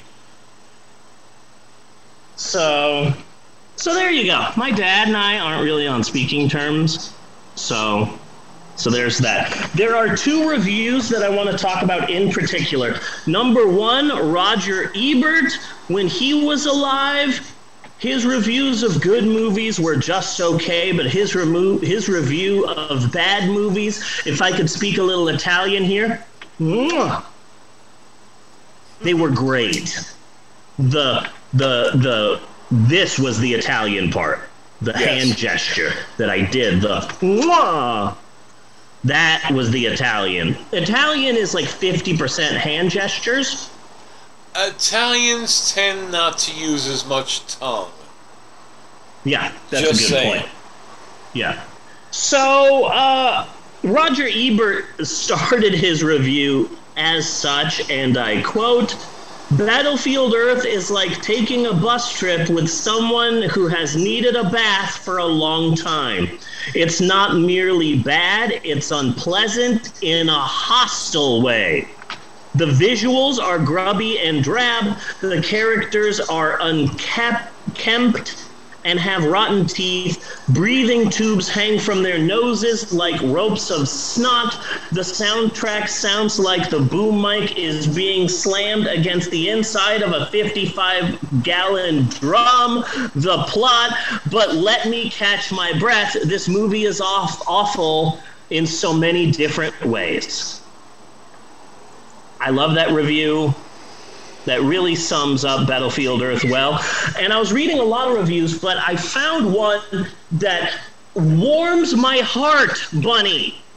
Yes. Brings a tear to my Mexican eye. The review is from Metroactive Movies, and it says the easy comparisons between Battlefield Earth and Plan 9 from Outer Space have been made by everyone from A.O. Scott of the New York Times to Mr. Cranky at www.mrcranky.com. But these comparisons are unfair. Unfair to Ed Wood. Plan 9 Yes. at least was a protest against nuclear proliferation. What the hell is Battlefield Earth about? Is it supposed to be a tribute to man's ingenuity? If so, why is it so shoddily built? Mm-hmm. And for that, you get a round of applause, sir. Because Yes. I read a lot of reviews that said, "Oh, Plan 9 from outer space for for a newer generation." But oh no, fuck you. Fuck you for all of that, Yes. fucker. You mean to tell me Barry Pepper isn't even near the title of the movie? But I mean, Travolta's. it's based on an L. Ron Hubbard book, so exactly what were people expecting? That's a good point. That's a good point. It's like before Cats came out. And I was really excited because at being a theater person way back in the day, I was excited that all of the planet would know what theater people have always known, which is that the musical Cats is a muddled piece of shit. the musical Cats is the wet cat of musicals. And so, yeah, what were you expecting with a movie based on an L. Ron Hubbard book? Were you expecting fucking Geel Good from this shit? I mean, goddamn. So, Bunny, um, as I said earlier in the podcast, um, if anyone is new to this podcast, let me tell you a fact. Um, Bunny actually moved to Colorado because he's such a big fan of the movie Battlefield Earth that he wanted to be closer to the setting of the film. Yes. So, pretty sure. I, I they should have added a scene where uh, I think we found some gold. It's here in a in a tunnel. Wait a second, this is fake gold. What is this? Pan back. It's the ruined remains of Casa Bonita. and they were actually they thought they had found gold, but it was just a Black Bart's cave. Yes. And scene right there. That's the end of the film. Just major ending. So, um, here's the thing. Um, I'm gonna give this movie a a better review than it deserves. I'm not saying this is a good movie. This is a bad movie. Did you let a cat out? Okay, good. Huh? Just move it. The middle is normal. The one side is hot, one side is cold. You can do it. I believe in you. I believe in you, Jaden. So, um, I'm not saying the movie is good. The movie is bad. What I'm saying is, I had fun watching this horrible movie, and it's the first time this summer Yeah. that I've that we've watched one of these bad movies from the IMDb bottom 100 where I can laugh at it. Yes. And have a bit of fun with. Yeah, Slender Man was just fucking boring. That was barely a movie. What else did we do? Um, Castaway was an affront to humanity. What was it? Swept Away. Swept Away, not not Castaway. Sorry that I said that. Wilson, you're still my best friend. But what other movies did we see this summer? I'm even having a hard time paying attention. Dungeons and Dragons. But this See, now, movie I- is I one of the good bad movies. I Yeah. I I haven't read the book, but with John Travolta being so behind this movie, I have to assume that it's a fairly re- a fairly accurate representation of the book. So we Okay. gotta start right there where the plot is just fucking stupid. Okay. I'm glad you brought that up. Oh, I've got popcorn stuck in my tongue. Okay. So, the first screenwriter for this movie was a guy named J.D. Shapiro. He actually wrote the script for Robin Hood Men in Tights. Okay. Um, He didn't like organized religion, and he certainly didn't like Scientology. But he started hanging out around the Scientology headquarters in Hollywood because he heard it was a good place to pick up actor chicks. Yeah. So he would hang out by Scientology, and one day someone just said, like, "Hey, you're a screenwriter. Um, we're looking for a screenwriter to write the Battlefield Earth movie." And he didn't want to do it, and everyone told him not to do it because, oh, these Scientologists, it's crazy, it's a cult. And he's like, "Yeah, but." I'll do it, and he's meeting with John Travolta, and oh, you've got to write the script, you've got to write the script. And so when he wrote the script, he wasn't so beholden to the novel. He read the novel and he's like, okay, this is a good okay, starting okay, off wait, wait, point. wait, wait, wait, wait, wait, wait, wait. I think we went over a point here way too fast. Okay? Okay. So basically, what you're telling me here is that the screenwriter for Battlefield Earth Also is a wrote Modern- Robin screenwriter that the Scientologists just found in the street one day and hired. Absolutely. yes, absolutely, 100%. Absolutely. He was just hanging around and they just picked him and said, "Hey, you're a screenwriter, come and write this." But I haven't gotten to the to the main So point. if they met He a wrote- screenwriter in a 7-Eleven, might have been a whole different movie. Yes, but here's the thing. Notice I said first screenwriter.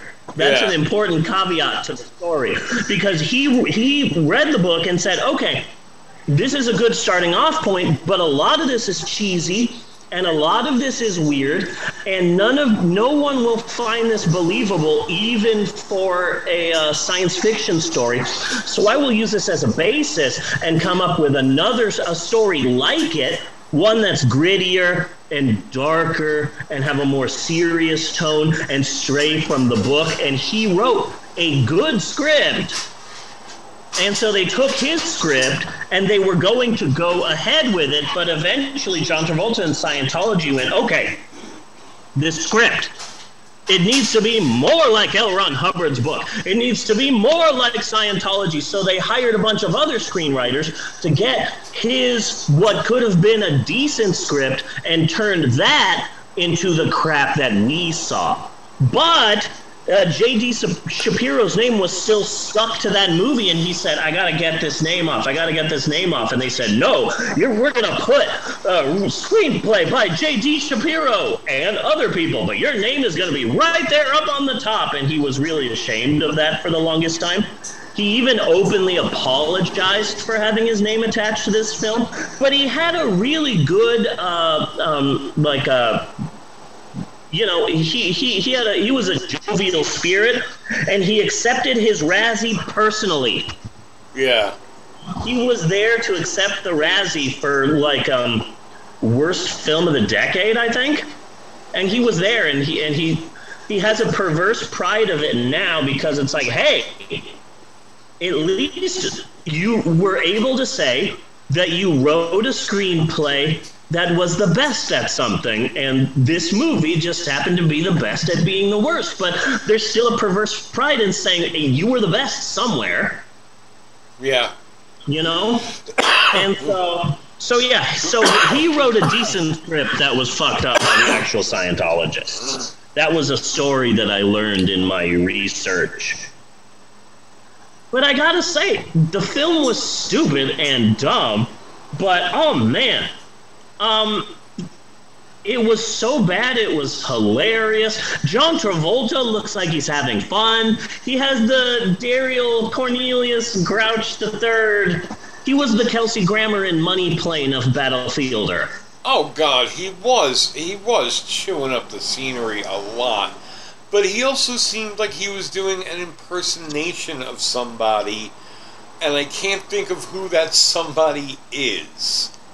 Uh, I see it as being he was Alien Snidely Whiplash. Yeah, is how I kinda. thought. Yeah, it's that his character should have also had a top hat and a twirly mustache that he could twirl around while he was saying his uh, soliloquies. Yeah, but now John Travolta is the big bad guy of this movie. Okay? But if we think about this, he's sent he's sent to Earth. You know, that's like being stationed on Tatooine. You know? You are not important if you get sent to Earth, even in a command position. You know? Yeah. And so the responsible guy for his whole planet being destroyed. I mean, John Travolta is basically the assistant manager you worked with who took the idea of being a, an assistant manager way fucking too seriously. Yeah. That's John Travolta's character. He's a step Oh, above so you're a saying stock that- boy. So you're saying you're saying basically that Battlefield Earth is the office in space and John Travolta was the Dwight Schrute. Is that what you're saying? Basically, yes. Yeah. Okay. Dwight Schrute in space. And that leads to his home world being destroyed. That sounds like a that's real Don Knotts energy. Yeah. That's a real Don Knottsian move of the head Cyclone. Cy- Cyclone? I wrote it down somewhere, but also I don't want to look for it. Nobody back home on Psychlo ever saw this coming. Yeah. The movie should have ended with the music from the end credits of Curb Your Enthusiasm. A middle. That's that's how the film should have ended. A middle management suck up fucks up his job so bad, he got his planet destroyed. Yeah, basically, yeah. Do you, do you think you could uh, tackle the plot for us, Bunny? Uh, not terribly sure. Uh, there is a pack of caveman esque humans who don't know that their world has been invaded by aliens. Like, this is fucking news to them. Yeah, they think Uh, it's a demon. Huh? Yeah. They think that it's like demons. Yeah. Uh, and our hero gets captured by one of them and brought back to their camp and uh, there's a planet in the ape su- ape scene where they're eating mush and they get into a fight and he became he becomes the chief ape. Uh lot of lot of grunting, lot of loincloths. You know? Yeah. Uh and, and like there's no there's no story in this portion because he was just taken as they would take any of them, no no big deal. Uh, John Travolta comes up with a scheme that if he treat if he teaches the human animals, which I thought was a funny way of putting it, very much so.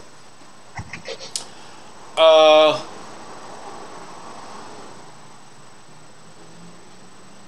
because why human animals? Why are you calling them man animals?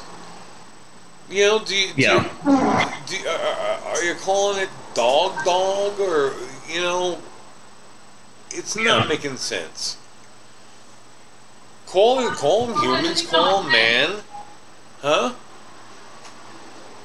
But anyway, Yeah. but anyway, so he decides he's going to take a bunch of them. He's going to teach them how to mine gold, and he's not going to have to tell anybody. So he gets to keep the gold all on his own, and and he like their society. It's it's a basic capitalist system. You know the Cylons, Yeah. the the cy- Cyclons are really Cyclones. are, are just an extreme of th- they're where we're at. You know, we weren't Yeah. quite there when Battlefield Earth came out, but we're fucking there now. Oh. Yeah. Yeah. Where they're just blackmailing each other to to make better deals and get more money, and everybody's out to screw everybody, and you know that's that's America right now. Yeah. You know, so I saw- won't have to tell he won't have to tell Home Office. You know, and Yeah. are we really to believe that Home Office is Home Office all of Cyclone? Is it Home Yeah. Office of this whole planet? No, it's the Home Office of Walmart. They're Walmart. Yeah. Because that's all this is. John Travolta, assistant manager at Walmart in a, in a, in a shop on Earth. That's it. That's who Yeah. he is. Uh, so they put a device on on our captured native guy, Johnny. Johnny. What was Johnny his last Goodboy. name? Johnny Goodfellow? Good body? Slim body? Johnny with all the Goodboy. external I organs don't on his know. suit? Huh? I don't remember what the last name is, and I don't want to look it up because then I would have to put effort into Battlefield Earth. But really, the point I'm getting to there is like they have forgotten about the invading force of aliens that have taken over their planet and forced them to live like animals. That slips their slips their mind. Yeah. But the name Johnny survives? Yeah, that's a bit weird. That's a bit sus, now that you mention it. And with a last name, Goodfellow, whatever the fuck it is. Yeah, Johnny Goodboy something. Johnny I'm surprised it's not Freeman. I remember seeing this in like 2003, 2004, but I just remember I remember it being one of those things of, oh, you you you founded the Church of Ed Wood. Oh, so you've seen Battlefield Earth, right? So many people try to be like, oh, you like bad movies? Have you seen Blank? You haven't? Oh, you have to watch this. I remember being forced to watch Battlefield Earth in like 2003 or four or something like that. But I just remember being bored by it. But now, looking back at it, I think it's because when I watched it, I was too close to the actual time that it came out and remember Battlefield Earth toys on shelves and stuff like that. Like Battle Earth cups available at Circle K or 7 Eleven or whatever. You know, Circle K isn't Circle K anymore? Pissed off about this. Pissed off, I say, pissed off. Circle K is not Circle K anymore? No, uh. They were bought by another company, and so Circle K have, in America at least, Circle K have all been changed, and now they're called uh, Casey's, I believe. Really? Uh. Yeah, the. Uh,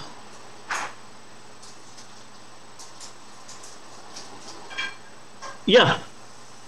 Yeah, they're they're slowly but surely changing the name of all of the Circle K's. Huh. Yeah, it's very upsetting. All of the Circle K's here in the state are now uh, Casey's, I believe. It, it pisses me off, but that's beside the point. I so, think so when I John saw the film Travolta first, takes this guy and puts him in a smart machine so he can learn how to mine.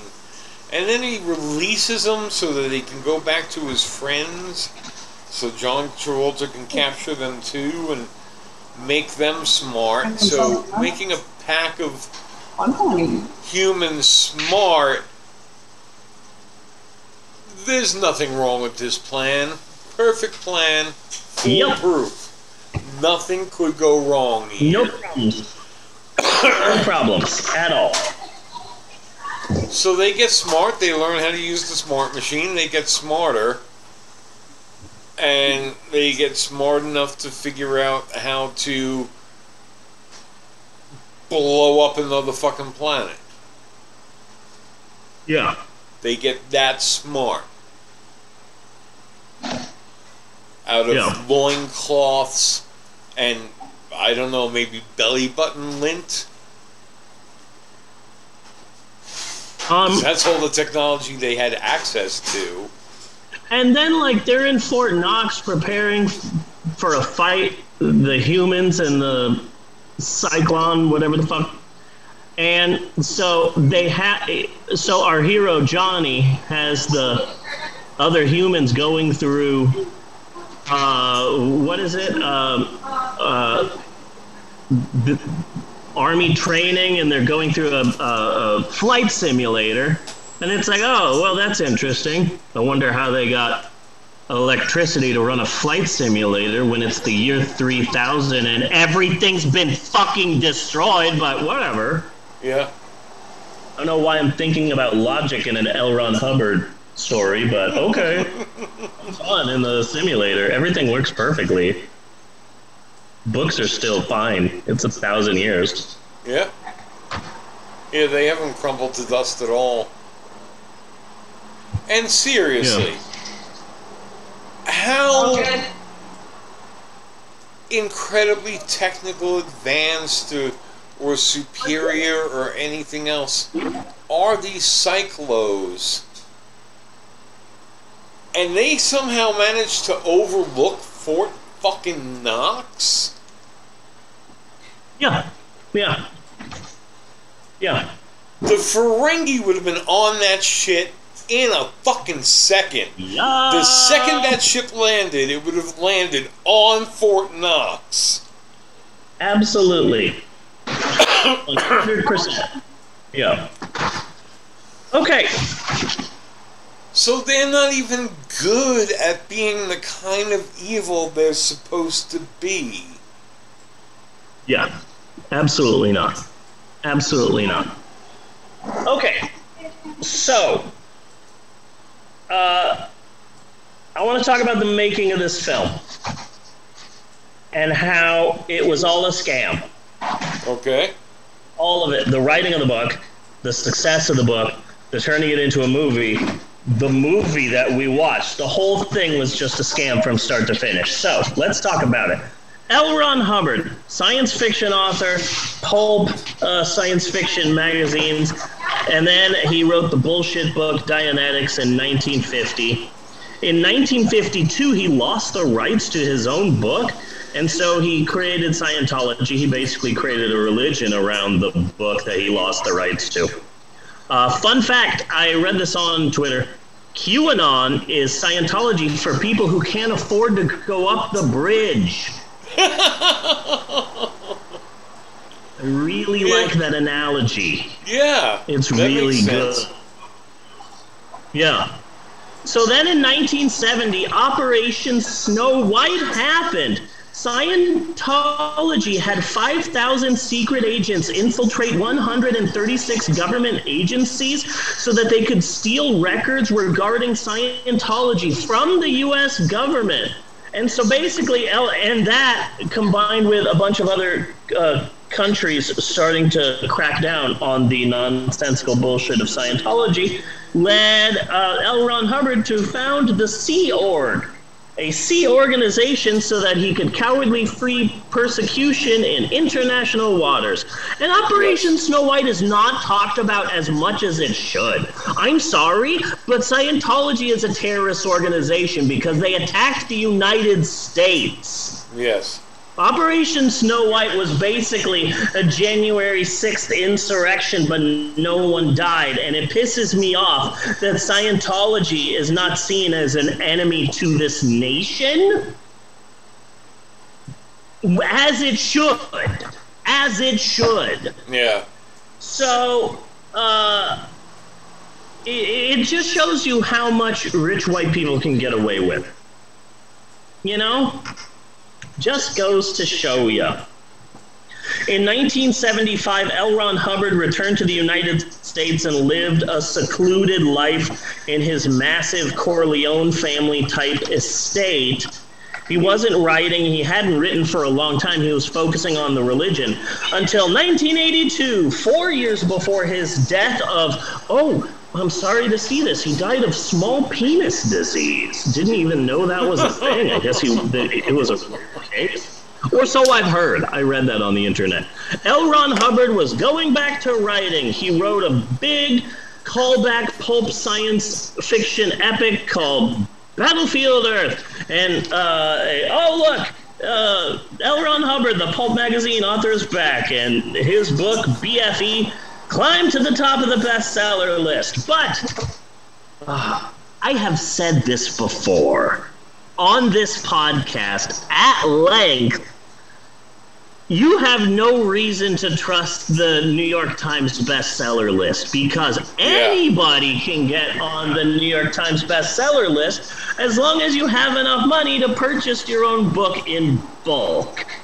Oh, Donald Trump Jr., number one book on the New York Times nonfiction bestseller list. Yeah, Republicans buy mass copies of Republican written books to guarantee it being a bestseller. It's very easy to have a bestseller if you have the money to make it happen. And a lot of booksellers all over America have tales of the bulk orders of hey there's this new book coming out and then you get a call from an organization and oh i need 1500 copies of this book and it's a pain in the ass so yeah uh, Battlefield Earth was a bestseller because Scientology bought the book on bulk.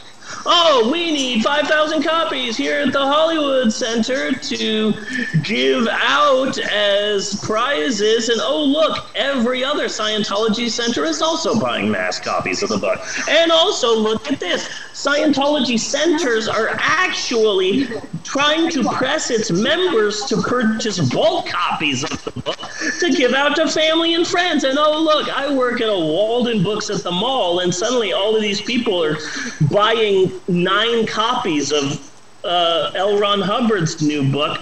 So, uh, yeah, uh, the whole thing was 100% bullshit. Oh, yeah, the concept of Battlefield Earth based on the best selling book. Oh, no, that's total bullshit. That's total bullshit. It was a best selling book because Scientology made it a best selling book and not because Yeah. it sold a bunch. But it's fucking 1982 and people don't fully understand that yet. And so L. Ron Hubbard is able to walk the streets and be like, yes, I'm back. L. Ron Hubbard, successful author, once again. Oh, yeah, studios have been contacting me. Well, when, All of when the big the, ones. when oh, are we talking about like a re-release on the book? Because didn't the book come out like quite a bit earlier? Like early No, 60s I somewhere? looked it up. I looked Yeah? that shit up. Yeah, Battlefield Earth, a saga of the year 3000, is a 1982 science fiction novel written by L. Ron Hubbard. He also composed a soundtrack to the book called Space Jazz. the soundtrack to the book Battlefield Earth, and he got all of the famous jazz people who were also Scientologists to be in it. So, like Stanley Clarke was on bass, Chick Corea was on keyboards, and apparently it's called, it's known as one of uh, the worst jazz albums in the history of jazz music, which says a lot because it's jazz. Yeah. Yeah. So I was shocked. I thought it came out in the 60s or 70s, but no. 1982 fucking book. 1982. I, yeah, but that yeah that. See, I, I just thought it was an older book, but that kind of makes sense because I had first heard of it uh, when I was commuting in and out from the city to work, and that'd be around 82, 83. Did it for a little while. Uh, and a friend of mine was like a voracious science fiction reader, you know, and Yeah. most of most of his stuff came from like that sixty-ish, you know, like Isaac Asimov, Arthur C. Clarke, you Yeah. know, the hardcore shit, Heinlein, you know, Yeah. and and he had read it and he he hated it. but I just because of that, that's why I thought it was like a much older book. Yeah, I so did I. I was shocked to see it came out in '82. But uh, because people don't realize how easy it is to cheat the New York Times bestseller list, uh, fucking L. Ron Hubbard is walking around. Hey, you know, yeah, i it's amazing being a best-selling author again. All of the major Hollywood studios have been contacting me. All of the big ones. I've already written three screenplays. People are saying it's going to be the next Star Wars. I've heard that numerous times. It's going to be the next Star Wars. I'm definitely not a liar. Why would I lie to you? I have a number one best-selling book. Yeah, this is going to be the next Star Wars. And in 1985, they were working on making a low budget version of it, but it went nowhere, and Hubbard died soon afterwards. Enter our boy, John freaking Travolta. He joined Scientology early in 75. Yeah, That is astounding. yeah, he's been And- in it for a real long time.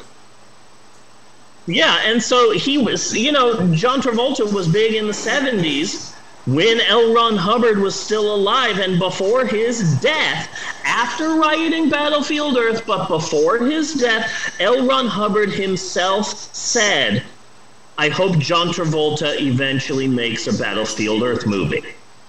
Okay. That's difficult to hear your savior say. Yeah. So John Travolta always wanted to make the movie, but the problem was he was always like mid tier, but he was never a major star. And then boom, here comes the freaking 80s. Thanks, Tarantino. the movie is your fault. So then Fiction, Get Shorty, Face Off, Primary Colors. Suddenly he was a major player, and in 1995, uh, he's there with his uh, managers and, and everything, and they're like, "Please, John, don't make this movie. You can't make this movie. You you do not want to make this movie." And John Travolta's like, "My entire career throughout the 70s and 80s, I've wanted I, I've wanted to to." You know, since this book came out, I've been wanting to do a movie. The author himself said I should make this movie, and I've been waiting. And now that I'm one of the biggest stars in America, if I don't do it now, then it'll never happen. We need to do it. So in 1995, he announces that he is uh, working uh, his hardest to to make the movie, but no studio wanted it. No studio at all. But oh, Bunny, let me tell you the amazing story of franchise pictures. ah, I love this story. The head of franchise pictures was a former dry cleaning mogul and nightclub owner. So, oh Nice. yeah, class act, real class act. well, Uh, right off the name, I laughed when I saw franchise pictures. it's like it's like franchise pictures, yeah. yeah, it's like that's really being like positive. I guess I don't know. I found it really fucking weird. Yeah.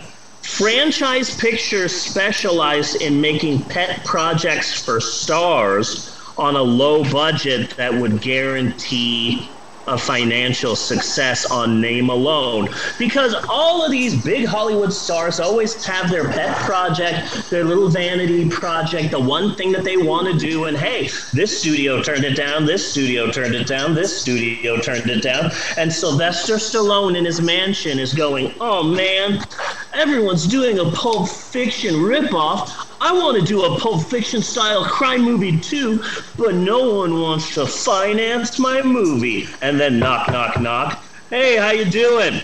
We're Franchise Pictures.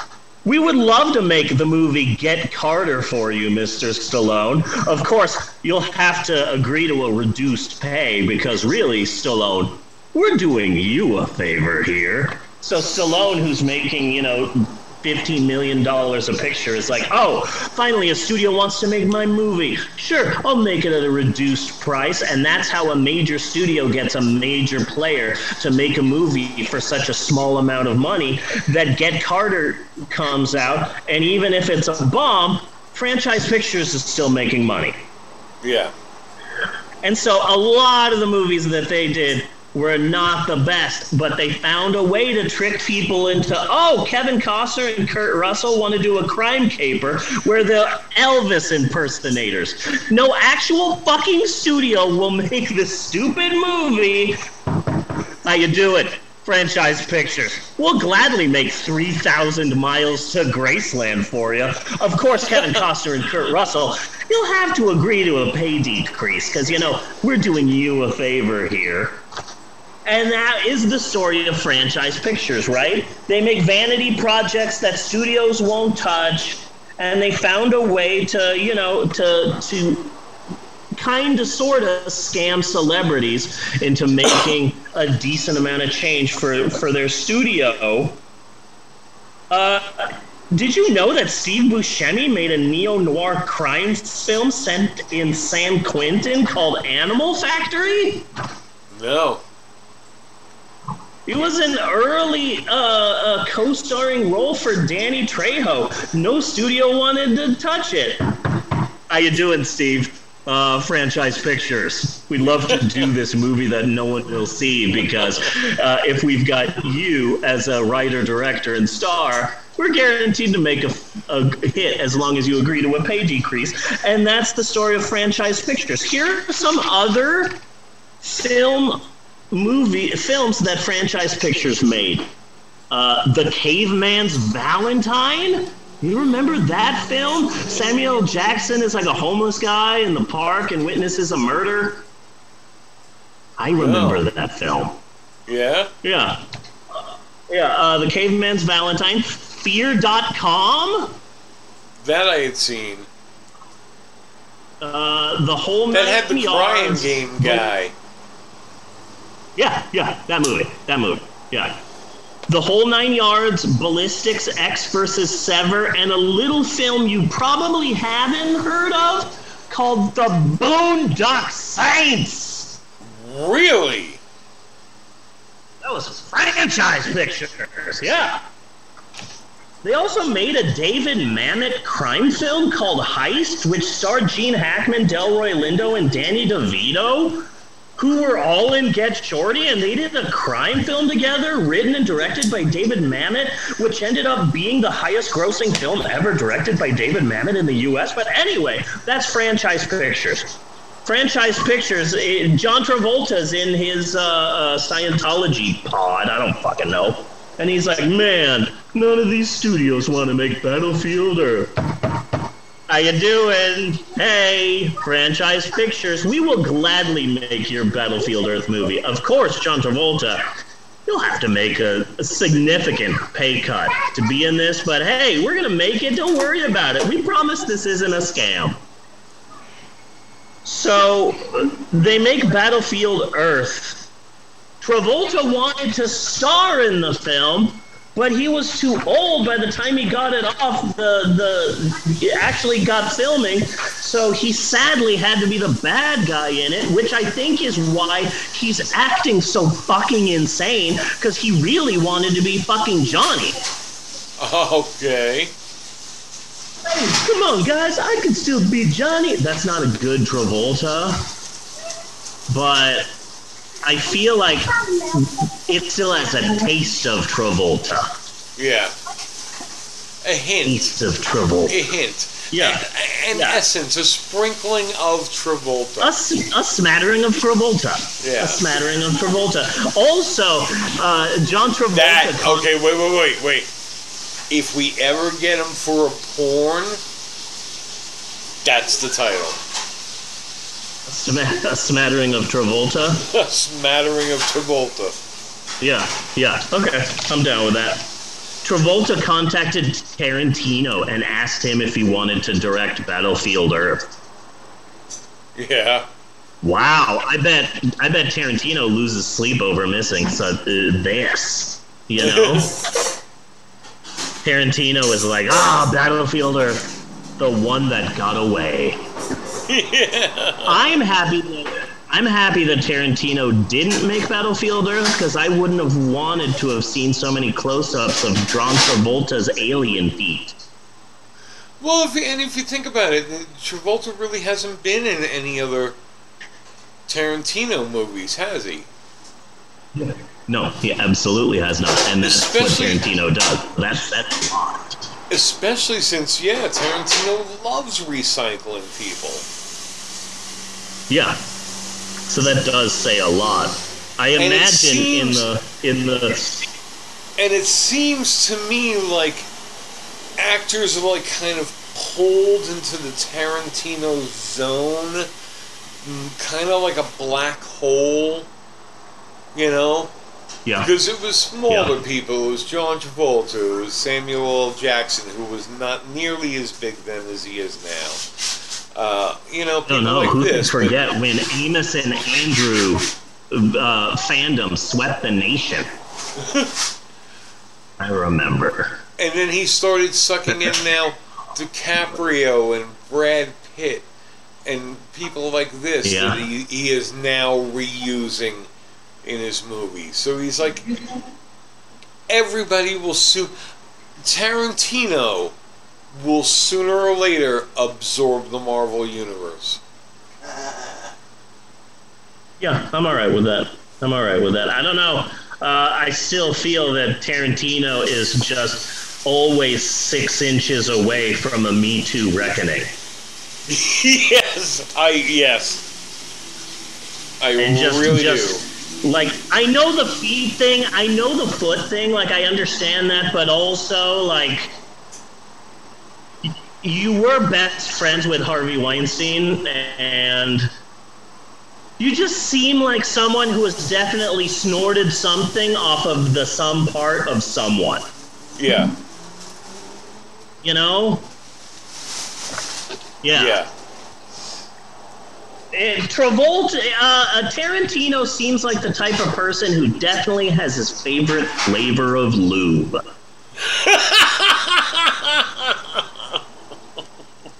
One thousand percent sure about that. Yeah. Never been sure of it in my life. So when I was watching Battlefield Earth this week, I was imagining Tarant- Quentin Tarantino's Battlefield Earth, and I had a lot of fun with that. What is this primitive human machine you have brought me? I am not sure. I think the humans called it a record player. Well, let's see if it works. Well, I don't know why I came here tonight. And that's how he gets the soundtrack in the movie. Yeah. That's how Tarantino gets all of the songs in there, because it's not a Tarantino song without old ass music. So that's how you get it. So, uh, so they're they're making Battlefield Earth. This is out of out of all the weird stories that I that I like doing my deep dive into Battlefield Earth. This is one of my favorites. An old newspaper called Mean Magazine managed to get their hands on the a copy of the script. When they when they just finished shooting and they went into post production this alternative uh, newspaper mean magazine got a copy of the script and they said this is what we'll do. We'll take the cover page off and we'll give it a different name and a different author and we'll we'll shop it around to all of the studios and so they did. They gave it a different name, a different author, and they circulated it to every major studio, and they all laughed at it. Quote, this script is is as entertaining as watching a fly breathe. The script reeks of unoriginality. It is full of ham fisted dialogue. It is so bad, no one would ever touch it. And so, even before the movie came out, there was a buzz of, ooh, this is going to be horrible. So, Battlefield Earth comes bomb. Event and, and franchise pictures just keeps releasing these like mid-tier crappy movies, and uh, uh, Battlefield Earth bombs, and then that's the end of it. But the people who worked on Battlefield Earth are starting to think about it, and they're like, "Hey, so I was the cameraman. I was the one who did all of the the, the colored filters and all the Dutch angles." Of like everything's in a corner th- throughout the entire movie. You see the entire film like this. That I did that. And I did that because this film had the lowest camera budget of any film I've ever done. It's like the movie had no budget. And I'm confused about that because Franchise Pictures was all over the place saying, oh, uh, with a budget over $75 million, but here I am, the cameraman, and I'm forced to do all of these Dutch angles and all of these camera filters because I have no money to do anything thing. I can't light the damn thing. I can barely film the damn thing. Where has the money gone? And all of these other people in, who worked on the film are thinking, yeah, you know what? Our catering budget was absolute shit. We were so badly fed that John Travolta uh, flew in his own private chefs to feed everyone. And I'm really thankful to that. Apparently, John Travolta is a really nice guy in person. But where did the catering budget go? Yeah, you know what? I was working on the props of this film, and we had to work with so little money that we were going to junkyards and, and trying to build things to make this a science fiction universe because we had no money. And people start thinking about that. Uh, start thinking about that budget number. So many people start doing rumblings that in 2002, the FBI starts probing franchise pictures. And oh my God, the court case is such a story. But the long and short of it is, in making uh, Battlefield Earth, franchise pictures set a $75 million budget but the budget was actually 44 million and a lot of that went directly into Travolta's pocket. So in actuality the director was working on a budget of 24 million 21 million dollars and the 75 million dollars that franchise pictures claimed that was pocketed by franchise. And the court the us uh, court said that this was fraud and franchise had to pay in court. And boom they went into bankruptcy in 2007 so the success of battlefield earth was a scam uh, L. Ron Hubbard saying, "Oh, this is going to be such a successful movie." He was lying. That was a scam. Oh, all the studios are talking to me. They say Battlefield Earth is going to be the next Star Wars. That was all a scam. John Travolta makes wants to make the movie and teams up with Franchise Pictures, who then scammed them while making Battlefield Earth. So this is a scam movie based on a scam novel. It's Scamception.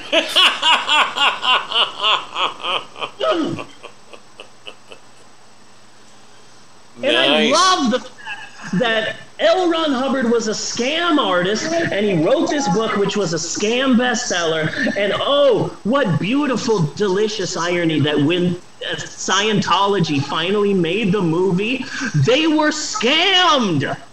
Yes. The biggest scammers in the world were scammed. That is fucking wonderful, and I absolutely love that so much. Uh, fun fact as a hardcover book, uh, Battlefield Earth is almost 800 pages, and in paperback, it's well over a thousand pages long. And so it's impossible to accurately make the book as one film. And so the movie that we just watched was just the first half of the actual novel. And Franchise Pictures had already announced Battlefield Earth 2 for 2002. It was uh, scheduled to be released at the same time as one of the Star Wars prequels. Because Okay. Travolta was still like, oh, well, L. Ron Hubbard said that Battlefield Earth was going to be the next Star Wars. So when we release the sequel, we're releasing it head to head with one of the Star Wars prequels. And we're going to take George Lucas down. But the FBI put an end to Battlefield Earth 2. Fuck! Goddamn, they cock blocked us from getting more Battlefield Earthies. Okay, so so here's the thing that I find fascinating. So the bad guy aliens are called Psychlos. Psychlos. Yeah. Cyclons. Psychlos. Okay. Yeah.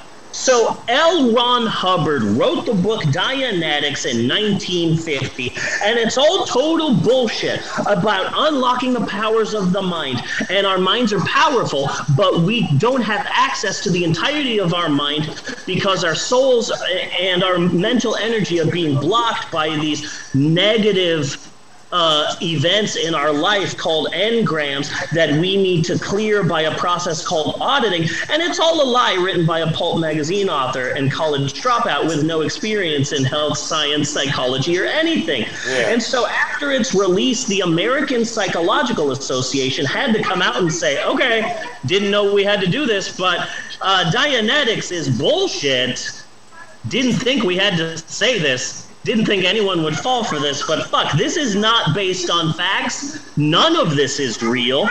And that hurt L. Ron Hubbard's feelings so bad that when he went on to create Scientology, he said, okay, this is a religion now. And let me tell you who the number one enemy is psychiatrists.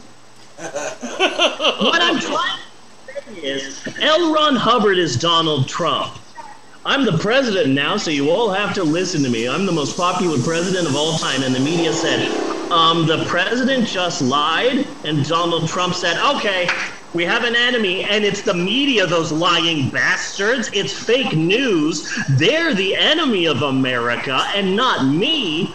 Because Yeah. the media hurt Donald Trump's little feelings. Donald Trump is basically L. Ron Hubbard, but he was more successful at the scam. So and a brief moment on engrams. I do want to remind everybody that engrams was featured in a particular episode of the original Star Trek. I forget what the episode name was, but it was the one that had William Marshall in it, who had built a computer that would run the Enterprise without a crew. And it was run Yes. by programmed engrams. Huh. there you go. Okay. Yeah. No. Uh, uh, L. Ron Hubbard is a total lying piece of shit. So in the book, the bad guys are the Psychlos, but in the book, they go into more detail about the Psychlos' uh, origins and history, and the Psychlos are ruled by a higher class of aliens called the Catrists who are described as an evil group of charlatans. So it's the Psychlos and the Catricists. So together they form the Cyclocatricists, who are evil charlatans. I'm surprised the hero wasn't named Truman. Yeah, Truman Freeman, good guy. yeah. Because Jesus, L. Ron Hubbard, you're really, i i you're not going for subtlety here. No. Anyway, uh, this film is is pretty bad, but uh, John Travolta is hilarious. And the ending, where there's all the science fictiony planes, and then they suddenly the humans show up in like fucking B-52s and shit. I thought to myself when that scene happened, if I was 12, I would mark the fuck out from this. Yeah. Like, that is pretty cool. But then again, that was L. Ron Hubbard saying, I'm going to write a fucking old school, stupid pulp novel, and that's exactly the sort of thing that you would find in some book you paid 65 cents from, for. Yeah. At like, uh, you know? But I don't, I liked Battlefield Earth. It's, it's so bad. It is so bad that I had fun with it, at least more than any of the other damn movies we saw this, we've seen this year. It's been a freaking, it's been difficult watching the movies that we have had to watch. Slender Man was horrible. Bratz was a fucking piece of shit. Spice World. Uh, Wicker Man. Yeah. I'd rather watch Battlefield Earth than have to watch uh, fucking Wicker Man again. Dungeons and Dragons. I'm going through my notebooks. Oh, fucking Street Fighter. Oh! Yeah. Oh, swept away. At least this is finally the first one we've watched that is at least so bad that like I had fun uh, watching this dumbass piece of shit. I loved. Yeah. I I laughed out loud at the scene where fucking Barry Pepper is like, "We have mined gold for you," and John Travolta picks up these like Fort Knox fucking why are they in bar form? and like I laughed out loud at that. That was so fucking stupid. Oh, because we know that the Psychlos would uh, prefer uh, it not to be in its un fucking. I, it, it was a really stupid movie, and I had a lot of fun with it. Yeah. And I'm I, I'm really thinking that from here on out, because this movie was is number twenty on the IMDb bottom 100 list of the 100 worst movies of all time. I'm pretty sure from here on out we're gonna be watching stupid movies that are gonna be fun. Okay. We can hope. Fingers crossed. Because it has been Yeah. rough. It has been a rough ass time. It has been a rough ass time. So, and you okay. know what? And you know what? I'm sorry. But I blame Tim Curry. Yeah. Yeah. I 100% blame Tim Curry. Okay, so uh, so that's all I've got for this week's movie, uh, Battlefield Earth. The funny thing is, is that throughout this entire discussion of Battlefield Earth, I repeatedly forgot the name of the movie and had to check my notes. I did it just now. So that's been our movie. Um, Battlefield Earth. Yeah. And like you know that's a sign of a bad movie when you're forgetting the name of the movie.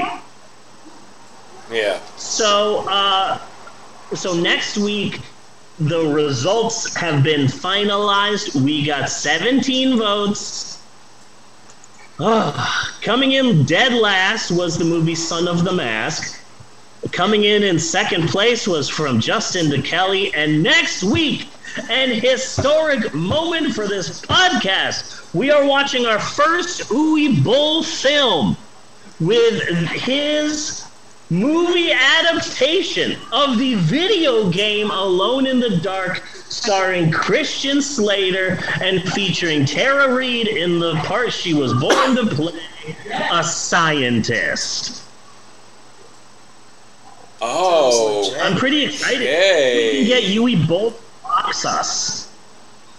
Do you think we could get Uwe Boll to box us? I don't know. Maybe. Maybe. That's the goal for next week. To piss him off so much that he threatens to box us like he has done with so many other actual critics of his films. Now, that, now that's a match I would pay to watch. Yeah. What year did this movie come out? Because this this movie Alone sounds like a cry for help. You know, this sounds like a couple of actors that really need to jumpstart their career again. So It came out in trying two- this, huh? It came out at the end of January 2005. It stars Christian Slater, Stephen Dorff, Oh. and Tara Reid. Okay, okay. Uh, Since you mentioned Stephen Dorff, okay, as we watch this movie, please keep in mind that he feels he is too good to be in a Black Widow movie or any Marvel Oh, movie. The star But he of was in- Space Truckers. That's Space that's Truckers. beneath him. Yeah.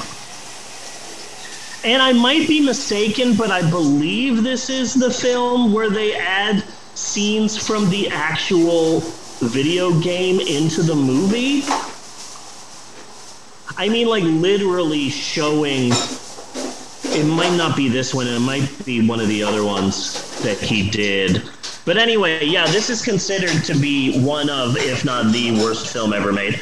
And it's our first Uwe Boll film, so that's going to be exciting. Also, to next uh, week, we're going to be dis- discussing uh, the number four worst film of all time, a Turkish propaganda film. We're going to be talking about the Erdogan Okay. uh, regime in Turkey. It's going to get serious.